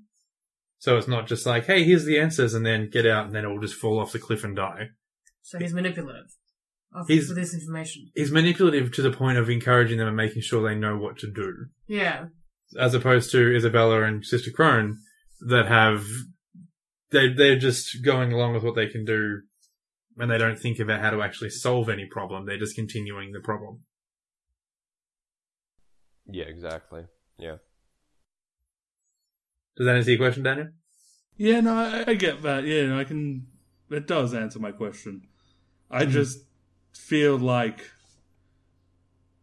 I don't know but maybe in this particular regard, they're all warranting of sympathy because there is no escape. Like, like take a look at where this, the series ends. The kids are out, but so what? They're surrounded by demons. They're on a plantation of five other farms, apparently, according to um, I think it was Norman who figured that one out, Uh, four other farms and the headquarters. and headquarters. Yeah. Yeah. So, what what what's changed? They're still probably going to die. Like it, it's just a Mm. at least for mums and all that. Well, not even at least like for mums and all that are broken people. They're, Yeah, but like- they're they're off the plantation. They managed to get across the cliff. The cliff was the edge of the plantation. Yeah. They're in the new world. They're free. No, I don't think they are. Cause, cause we we've seen like that there are um demons and all that on the other side, aren't there? The There's demons in the world, but- were, Like, as far as I know, on the perimeters and in the headquarters, etc. I I may I may have been um miss um like Looking for them. Go, going the wrong side of like because when when they um uh raised the alarm and all that, it looked like they were going out into the forest o- o- on the other side of the um uh cliff. But even so, that's even if that is the case, it's still a huge like assuming. Like I assume that the world is full of demons anyway. Like not, just their plantation happens to be where they're trapped, but they I mean, are that- now that- in a that- position where they can run and hide and escape themselves That and set up a like- life for themselves. Yeah, that seems like a fair guess. Like, the world is full of demons. Mm. Like, Yeah. That's so. Where with all that in mind, do you guys have any idea where the show might be heading next, or what this what that might be? Well, it's got to be that it, it's got to be following those kids, right? Like it, it could be a total fuck you, and it'll follow a different storyline. Maybe we go to a different farm, a different time, but I've got to assume that it follows their escape into the forest and the challenges they face, exploring more of the Hmm. world. Who are these demons? What do they know? Do they know anything? Let's find out. Yeah, I'd Well- say given that uh, Sister Krone left them a key or two keys and a pen, they must have some significance. So I'm guessing that's going to continue following them to find out what's going on with those. I thought the, the I- there wasn't two keys. It was a um a mold of Isabella's keys to get into her room. I've got no idea what the pen is. That bugger to find out what that is. But I, I, think thought would. the pen was the scalpel Oh, because this? Isabella took the scalpel in one of the episodes. She brings it out, and it was very much i I'm listening to your conversation. I know what you're planning on doing," and Hmm. that thus holding the scalpel very obviously. I don't know. We we focus on the pen a few times. That's all. So I assume it's a special pen. It could just be a pen. I mean, it, it very much could be. But um, in terms of going forward, there is also whoever Isabella reports to. Like, Grandma. yeah, but who does Grandma report to? Because Grand, grand The demon The grandma. heck got him there. Yeah, but like, presumably there is a reason behind needing to eat children, and I've got an idea on that front, but not anything good. Um, why, why kids for a start, and why, like what, like what's actually set this entire thing up? I think might be also another reason because there's clearly some kind of hierarchy going on here. It, I don't know if it's military or like these are just fucked up criminals. But I think Hmm. that's also a thing that's going to have to fo- focus um, fairly heavily in the next season because, again, Grandma seems to be the direct superior, but also it wasn't Grandma who Isabella was always talking to. It was someone else. Hmm. Hmm. hmm. That's Mm, true. True. I think as a because there was another there was a male voice that came through as well. I think at one point. Um, they also there was a very brief mention uh, towards the end of the season. I think it was episode seven or eight. I think it actually was just before um, Sister Krone died. She mentioned the one. oh, that's the the demon. That's the big top demon. yeah, Because like you're the one that can be eaten Yeah. by the chosen, the, the big one. Yeah, so that also might come into play, but fuck to find out what that is. President Demon. That's that's my prediction. He's President Demon. Yeah, I yeah, mean, I he, he feel like it's just like in um, what do you call it, Beastars, where you've got the head lion. The food goes to the head lion. yeah, I, I think and it's the same thing here. it, they also seem to be very careful as to what they offer him. Like that's why they want Emma and all that because they need the top shit for him. Hmm. I think that's just a respect thing. Is like we're not going to waste his time with some um, B grade meat. Also, I think it's like a veal situation where young, intelligent, unspoiled, not sad. So they re- they like they take a lot of care in making sure that this is a developed brain, happy brain. So I Hmm. think there's, yeah, I think for some reason he's just like, it's what, what's that creature from D and D, the one that eats brains. Mind, Mind Flayer. Flayer?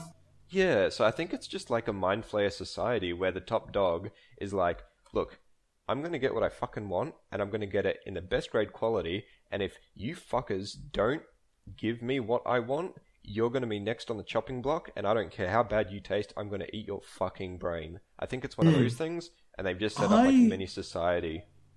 To be honest, I had a similar thing, but I kind of figured it was more um akin to zombieism. Like they eat the child's brain and get a boost from it because otherwise why would you want intelligence there? Why would you want a good developed brain?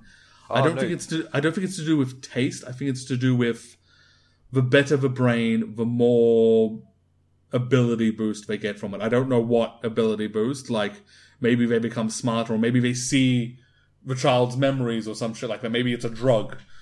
They Um, gain the knowledge that they know. Mm, What yeah, or something like know? that. Well, I mean, Well, no, I think I think it may But they It may be just information a- that the demons give them. I think it may be just a generic intelligence boost. Like, you know, you know, you eat three brains and you become five times smarter or something like that. I don't, know, I don't know. Um, You you have some weird jumps to conclusions, Daniel. I don't see any Well- evidence of that in the show Well, whatsoever. no, no, no. Well, the only reason I'm thinking that is why do they need them smart and why do they need them Because emotionally well rounded? Yeah, Taste. but that doesn't affect taste. taste, it If could it be was- the brain Affects the size. development the- of the brain. yeah, Mm. they mentioned but that if at you one talk- point where the the brains are bigger and uh, better developed. Hmm. Yeah, I, but I think taste is the most flavor, prominent. Like, it doesn't change taste in our in our world. Like the smartest cow is not going to be any tastier than the dumbest cow, but it doesn't change. Like it's a fantasy world. Maybe the demons do actually get a good, like a, a very a good taste from a healthy, happy child. It's like, hmm, that's extra sweet. Whereas if you gave them a depressed child, it'd be like, well, that's very bitter. no, but Similar in it- Stardust, where the witches make the stars happy right before they cut out their heart. It's like, I want this star to be glowing, to be bright, and it's going to be fucking delicious, and it'll make me. I guess to your point, it'll make me live longer. But yeah, I didn't. I didn't get that sense. Same See- thing with Zac and Tai. I didn't get the sense that there was anything other than taste. Well, the only reason why I say there has to be more than taste is they're specifically targeting the brains, not the meat. If it was just about taste, why not eat the entire child? Because fear be and stress and all that can. But fear and stress can make you know meat stringy. It's it's why um hunters try and go for a single kill because a stressed out deer ruins the meat.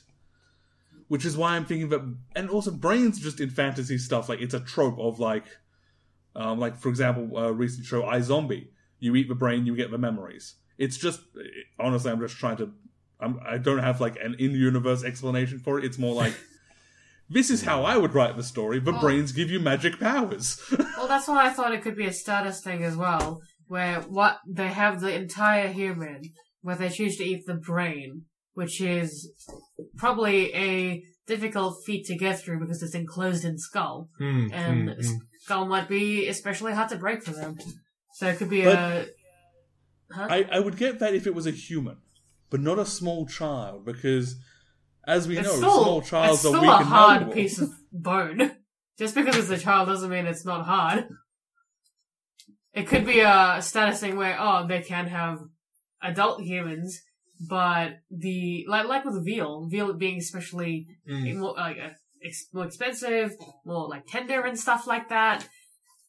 It, I say this as someone who's never had to, so I'm just guessing too. Hmm. But it I- could be just a, oh, I can afford a 12 year old child, or like 6 year old child. Hmm. But then it would be a, uh, the younger they get. I don't know. It, it could be any. uh, We'll probably find out next season, hopefully. Yeah. But I presumably, yeah, right. Like why Yeah. why brains is is really the um a big question. But yeah, Mm. um next season hopefully. We'll see. We'll see how it goes. How do you think the state of the world is? Like outside of the farming system, outside of all that, what do you think the state of the world is? Do you think that there's some kind of is it like modern day? Is it like presumably the show seems to make seems to want us to believe that it's set in the year 2045? What do you think the year 2045 looks like in this world? It's there's gonna be it's gonna be messed up. Like if if these demon monster guys are running the place. First off, I'm assuming a case system, but that's again that's based on nothing other than what's the most messed up situation I can think of? A rigid class society of like high ranking of like tiered demons and all that. Fair enough. Rob, what do you reckon? Um, I think it's more like a Beastars situation, um, kind of modified, but where these where these creatures that shouldn't coexist do, because we know the humans work with the demons and potentially vice versa, um, or at least to the extent that you know humans are raising humans, probably for their brain quality, whatever. Beside that point, I do believe. Um, that they are getting along, and I sincerely believe that this is kind of an underground operation. I believe what's going to happen is if they can escape from this situation and they can travel outside of like the mob, um, hopefully they can get to some humans that are unaware of the situation. I'm not overly optimistic about that. It might be the case that the humans know and they just let it happen to appease the demons. But, um, yeah, I hope it's the case that there is a coexistence and that the humans are largely unaware of what the demons do. Fair enough. Tai, what do you reckon the world looks like outside the farm? I don't know.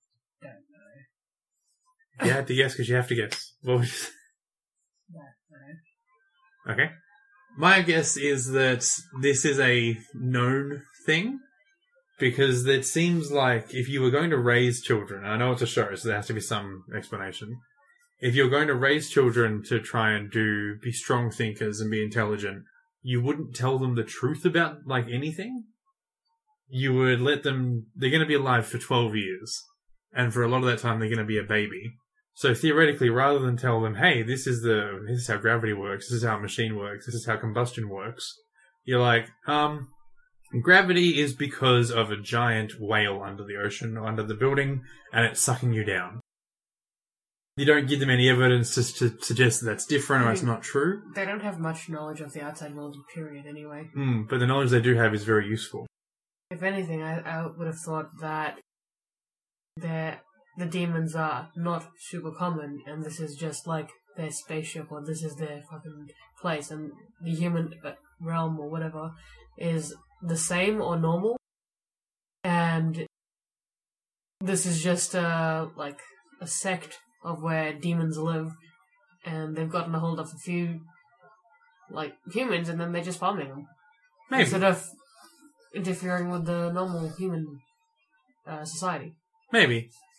I don't know. I'm more. I'm more leaning towards a North Korea style situation where the humans know what's happening, but there's no incentive, or there's not enough incentive to go in and fix it and save them. Well, I see. And like, like maybe the demons have negotiated with the rest of humanity and said, "Look, we're going to be over in our corner over here. Leave us alone.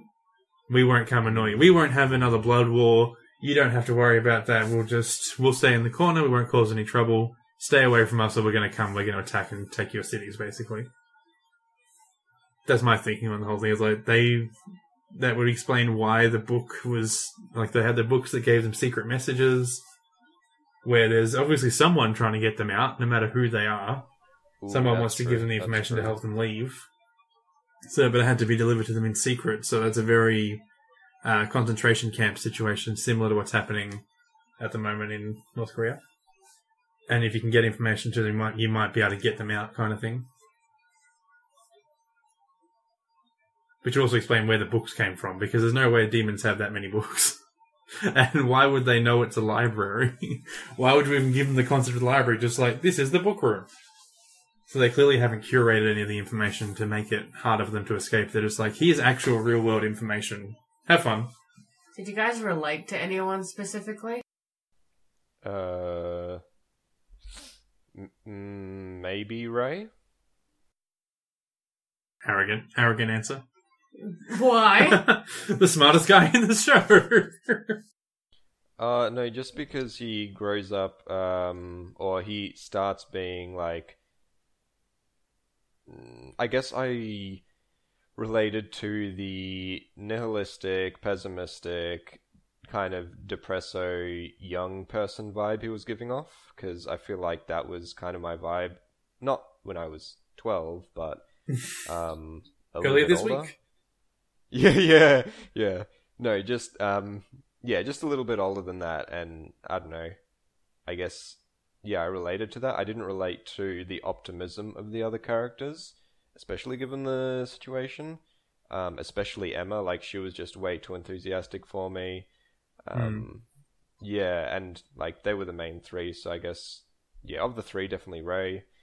Um, yeah, Makes sense. Daniel, did you relate to anybody in particular?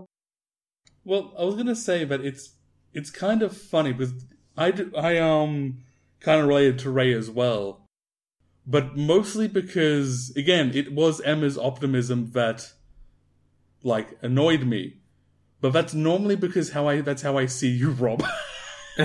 it's like of the of the three of us, of the three of us, it's like Zac There's is four us. Norman.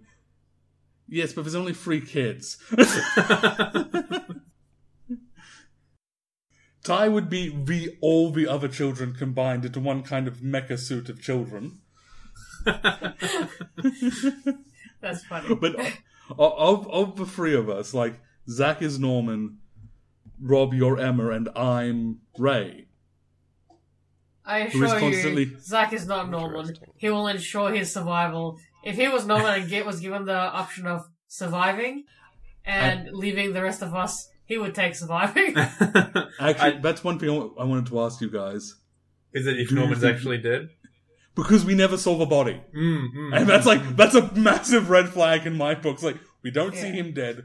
We don't see him in a tube or anything like that being shipped off. He goes off screen into a dark cave and is never seen again. Hmm. He could clearly be alive. And he goes off But- screen just after giving Isabella the realization of, "Are you happy?" Of like she might have had a temporary change of Yeah, heart. just like that armor piercing Yeah. question. And oh, and he plans everything else out to a T. Mm. Yeah, Like- yeah, yeah. Fair enough. No, that's fine. Did you relate to anybody in particular, Tai? well, now I feel weird answering this question because because of what Daniel said. Were you're all the children? Did So, you relate yeah, to every so- child character? So you admit, you admit that you are a child, uh, you are a mech made of children. Finally, you got it on mic. no, I re uh, I re- I related to either Norman or Phil the most. Phil? He was good. I liked Phil. He's he was the bubbliest Yeah, of characters, Mm. and Mm. I'm generally lo- I'm generally like that with people, even though like like you know how he's caught on and he was like, oh, I understood why you were so sad when Norman left and all of that, Mm. and I was just like, oh. I get it sometimes, and then it's just like, but I don't speak about it because I feel like, oh, I don't want to put you in an awkward position or something like that. so, and then the fact that he stayed behind to help the rest of the children, I can see myself being that kind of like, Mm. Mm. I'll save us kind of person, which is what related, um, which is why I also related to Norman quite a bit because it was a, ah, it's either I save myself and the increased security diminish your chances of escaping by like more than half. Mm. I would rather you I all mean- escape. Yeah. I'm 90% sure, by the way, that Phil is dead. Because Isabella made it pretty clear that she knew that he knew. As an aside. Yeah, but I don't think she cared at that point. I think she knew she was as good as dead, so she left him alive for the next generation. Mm. Possibly. Also, it's like what the grandma said, where so when Sister Krone dobbed Isabella to the grandma and said, "Oh, the kids are planning an escape. They they know about the harvest and all of that," and the grandmother was like, "Yes, so what? They're Mm. under control, aren't they?" Mm, mm, mm. I thought it was Yeah, interesting in that scene that there was a shot of either grandma as a mother or grandma as a child on top of the wall as well. That was interesting that escapes seem to happen frequently enough where they're just like, ah, as long as they don't actually escape, who cares? Well, it's not about escape. It's about the Mm. like she, she Isabella didn't escape then. She was just looking at what's beyond the wall. Hmm, hmm, hmm, hmm. That's true. Yeah. But I imagine escape attempts happen all the time and they probably get about that far where they're like, oh, I went through all this just to climb a wall and I can't, like, I, I don't have the tools to get across this gap. Yeah. Which is fair enough, true. Hmm. To answer the Where question you- though, uh, sorry. I was about to ask you who you relate to, but you answered that anyway. I related most to Sister Krone. Why? A very strong, career-minded person looking to get ahead no matter the cost. Who is Yeah. also completely and utterly insane. Well, I mean, I wouldn't say she seemed like she had a pretty good grasp on the situation, except for the whole baby doll thing. She, And, And realistically, isn't that just a cat's to you? it is, it is just a cat. Is this why you've gotten me fired from the last five jobs I've had? Yes. I feel like you w- you want to imagine you're like her, but you're just a soft, sweet little baby. yeah, yeah. No, I, I, I related to Sister Krone, and when she died, whilst I didn't have any sympathy for her, I did feel sorry for the fact that she was dying, and she wasn't going to be able to see her dream accomplished. Despite the fact that she did everything she thought she was supposed to do. Mm. Yeah, I actually will back up that in you, Zac, just because of the way you play. Like I've seen you. We've talked about it the other day. Actually, I've seen you play games. I know how good you can be, and I can very much see that calculating side in you, um, and cutthroat attitude. Yeah, but games is different to real life. That's true. I'm sorry, who who was saying anything about games? I felt I related most to Sister Krone. I thought I liked her, and I was sad that she died, but she wasn't a good person. I mean, I think that really wraps up her entire character. She's not a good person, but it kind of sucks she dies. Mm, yeah, mm, I guess. that's true. So yeah, do you like getting back to that question? Do you guys actually think that Norman is dead? No. No, he, we didn't see the body. I think it's gonna be a fucking plot twist where it's just like, oh, they didn't show his body off screen, and like we all are sucked into it. Like, oh, he's not dead. He's not dead. That fucking bitch lied. there was no demons to greet them like like every other situation. So clearly he's not dead. no, the, And de- then- the demons weren't dead at Great Connie either. The demons came out when we she don't was. know that. We see it when Emma and Norman arrive, and they were talking in the in the room. Mm. She was already in the back of the uh, back of the truck, dead. Which Mm. means in that situation, they would have seen blood from the truck. Yeah, true. Fair enough. Yeah. So it could be it could be a ah. Here's that ball. Throw it in the other direction, and then be like, "Oh yeah, he's actually dead." You know, we're fucking with y'all. It's possible. Yeah, I, I don't think he's dead. I think he's coming back. I Yeah. think he'll probably come back as like a. They break into headquarters and he's there as like trying to sneak out or something. oh, as in he was shipped to headquarters. Something like that. But what do you think, Rob? Yeah, I, look, honestly, I want it to be like a plot twist, plot twist. Yeah, Where same. it's like, oh, you thought he was living. He actually really is super fucking dead. um, I'd like I, that. yeah, I kind of hope that's the case, just because I want, I want it to be a hard situation. I'd like that, like the escape means so much because there was sacrifice for it. If I guess Norman plans for every situation, lol, lol, lol, super brains. It's like, uh, like, uh, like it becomes too, um, too what's what's that stupid anime? The really good one. Um, Anime, A really good anime one. Death Note. It becomes too Death Notey, where it's like, oh, you know, Norman's always going to think of the, you know, extenuating circumstances, and he'll never die, and everybody will be okay. Mm. I want him to die. I want him to die specifically because I want them to know that there are consequences, and that if they fuck up, they will fucking die. Um, Mm. Well, to be fair, of to be fair, they actually do think he's dead. But so they do back, think there's consequences right now. but if he comes back, you know, even Yeah. six episodes in, then those consequences. Diminish. Go away. Uh, go away. Sorry. Yes. It's like in Dragon Ball, where death was a really big deal, and then they're like, Dragon Balls can bring everyone back an infinite number of times on Namek. It's like, oh, well, death has no meaning anymore. Yeah. Exactly, Oh, yeah. Because the exactly. Dragon Balls can only be used once. That's Dragon Balls. Well, they can only bring back a person one time. Yeah. I Yeah. forgot about that. And then there, and then instant transmission changes that. It's like, well, now there's literally no consequence of death because you can just pop over and be like, hey, hi, can I um bring my friends back? All right, peace. I'm out of here. Is that level of yeah, consequences? that's that's what I'm worried it's kind of gonna, gonna eh, Mm. kind of gonna turn into. So I hope he stays dead just so that the kids remain terrified, and it's not a oh Norman will save us. meh, meh, meh, meh, meh." Mm. And from a character Funny. perspective, he's outlived his usefulness as well. He he had like his goal was for everyone to escape, and he wants Emma to always be smiling. That were his basically his driving factors. Everyone escaped, and he's done everything he can. If he came back, it would just be more of the same. Like he was not going to grow as a character. He's not going to develop anything new. He's just going to be Mm, done, basically. but who's to say? Can I just say, can, can the quote for this episode be, I hope he's dead and the kids remain 20, uh, terrified? Rob 2020. potentially, potentially. So that's really, you know, that that's pretty much the the Promised Neverland season one. Did you guys have any final thoughts, Rob? Did you have any interesting tidbits that you'd noted down or anything like that? Um, No, that's Oh. fine. I really liked the animation. Really liked the animation. I thought it was super clean. Hmm. Um, Like the, at no point was like like oh that's weird, and I, I don't know. It was super pleasant to watch. Like it, it drew me in. It was really interesting. Um, occasionally there were some Death Note moments where I was like, uh, yeah, cool, outsmarting everybody. But apart from that, it was like I'm really interested to see what happens. Yeah, really, really good anime. Really Mm. like it. If you like Death Note, watch this. Cool.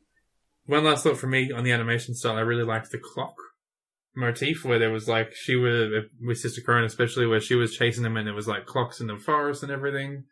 Where it was just like this is obviously time is a big factor. Time is looming over them, and just really emphasizing how good she is. I really liked that the clock was there a lot in a lot of different scenes, especially in the beginning. Mm, that's fair. Yeah, that, that that motif was rather great as well. But um, for me, just as a final thought, the the bit where Norman showed up in the end to both Emma and uh, I've completely forgotten emo kid's name. Ray. Ray. I was gonna I was gonna say Tai. No, that ain't right at all. I, was- because I was I was thinking of Tai from Digimon because he's got kind of a similar hairstyle. If you don't remember Digimon that well. um, um, but w- when he showed up to both of vo- like to both of them as a ghost, or at least what I presume was a ghost, um, that was really really touching and really shows that um, like a, a real man doesn't die even when he's killed. Um, but that's all Oh, I've true. got. Uh, no, I think is that a Gurren Lagann reference, Daniel? Is that what you were going for? Yeah, yeah, it Yeah, I is. figured. Yeah, it is. Yeah. I was gonna say if it's a Gurren Lagann reference, I'm just gonna, you know, you're off the podcast, but uh, no, that's fine. Well, wait, I'm off the podcast? Oh, yes, thank God. I'm free. I'm finally free. Oh, man, what would it like to have my Sunday afternoons back again? Tai, did you have any final thoughts? I had two final thoughts. Greedy. Everyone else got one, but that's okay. Okay. You I can have actually two. want another one. Oh, Well, now I have three. Fuck. have to have one more every time. Haku's come in and squeaking his toy. I'm sure you can hear that. Uh, so one of the thoughts was, like,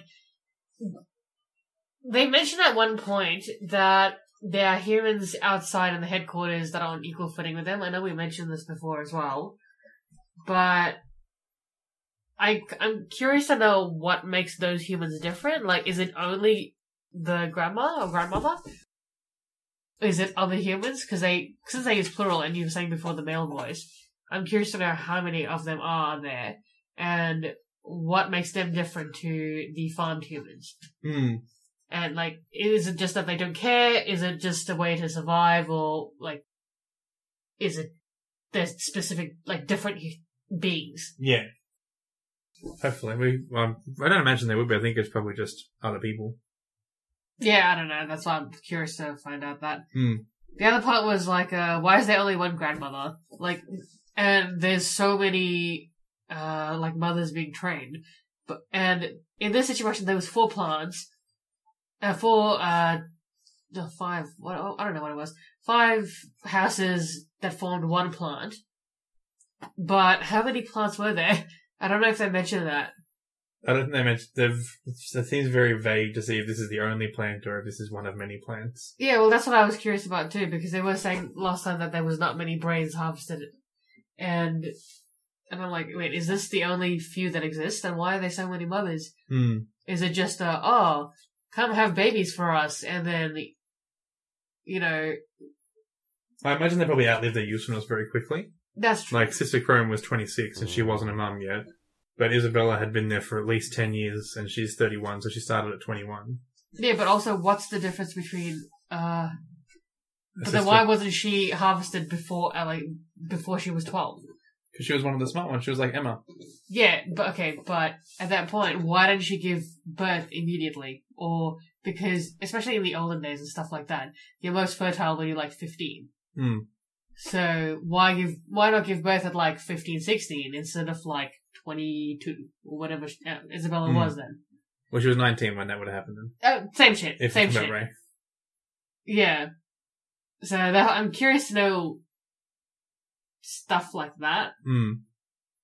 Uh, and the last bit I wanted to mention is that I really like how when they were discussing how to escape, they had so many different plot twists and kind of like ideas that went wrong and went right, and it's just it made it really like a really good show. Mm, It wasn't like a, hey, we're going to do this one thing and everything just goes towards that one path. Yeah, it was uh oh, there's some that had wrong ideas.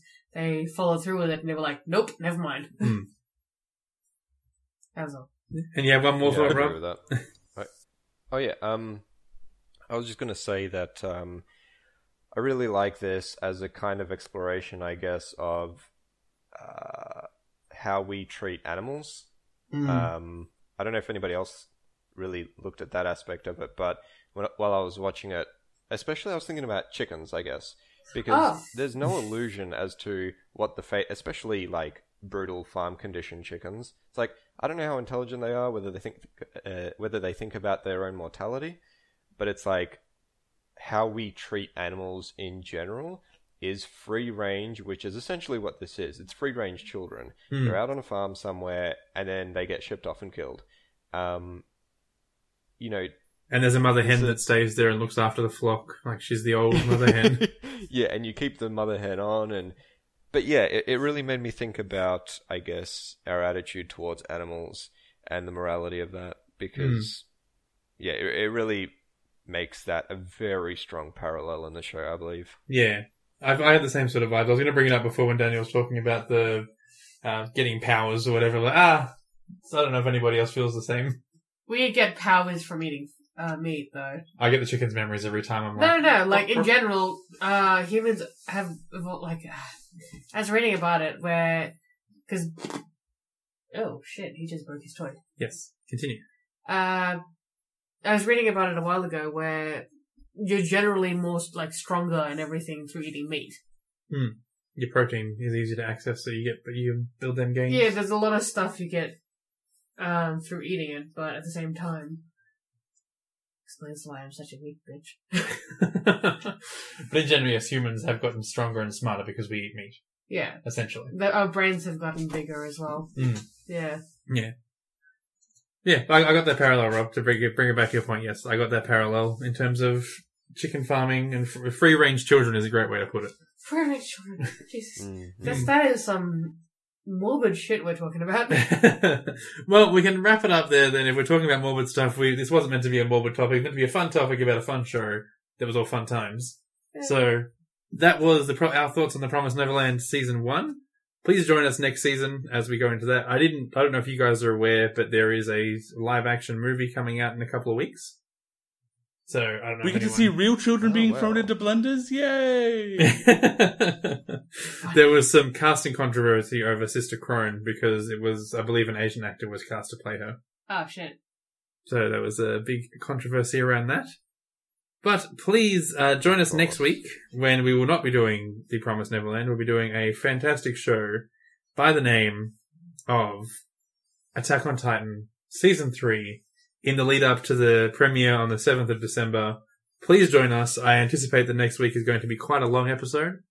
So please come with, uh, enjoy us with this journey. Bring your thinking caps, bring your theorizing caps, because we're going to talk season 4 theories as well. I would like to formally request an out. Uh, no. No, Daniel, no out for you. You must bring at least five conspiracy theories to the table. In fact, I mean, I do that because anyway. You're protesting. let, me t- let, let me let me tell you about the Illuminati and the Lizard People's merger into the Freemasons. I see you've already seen season three.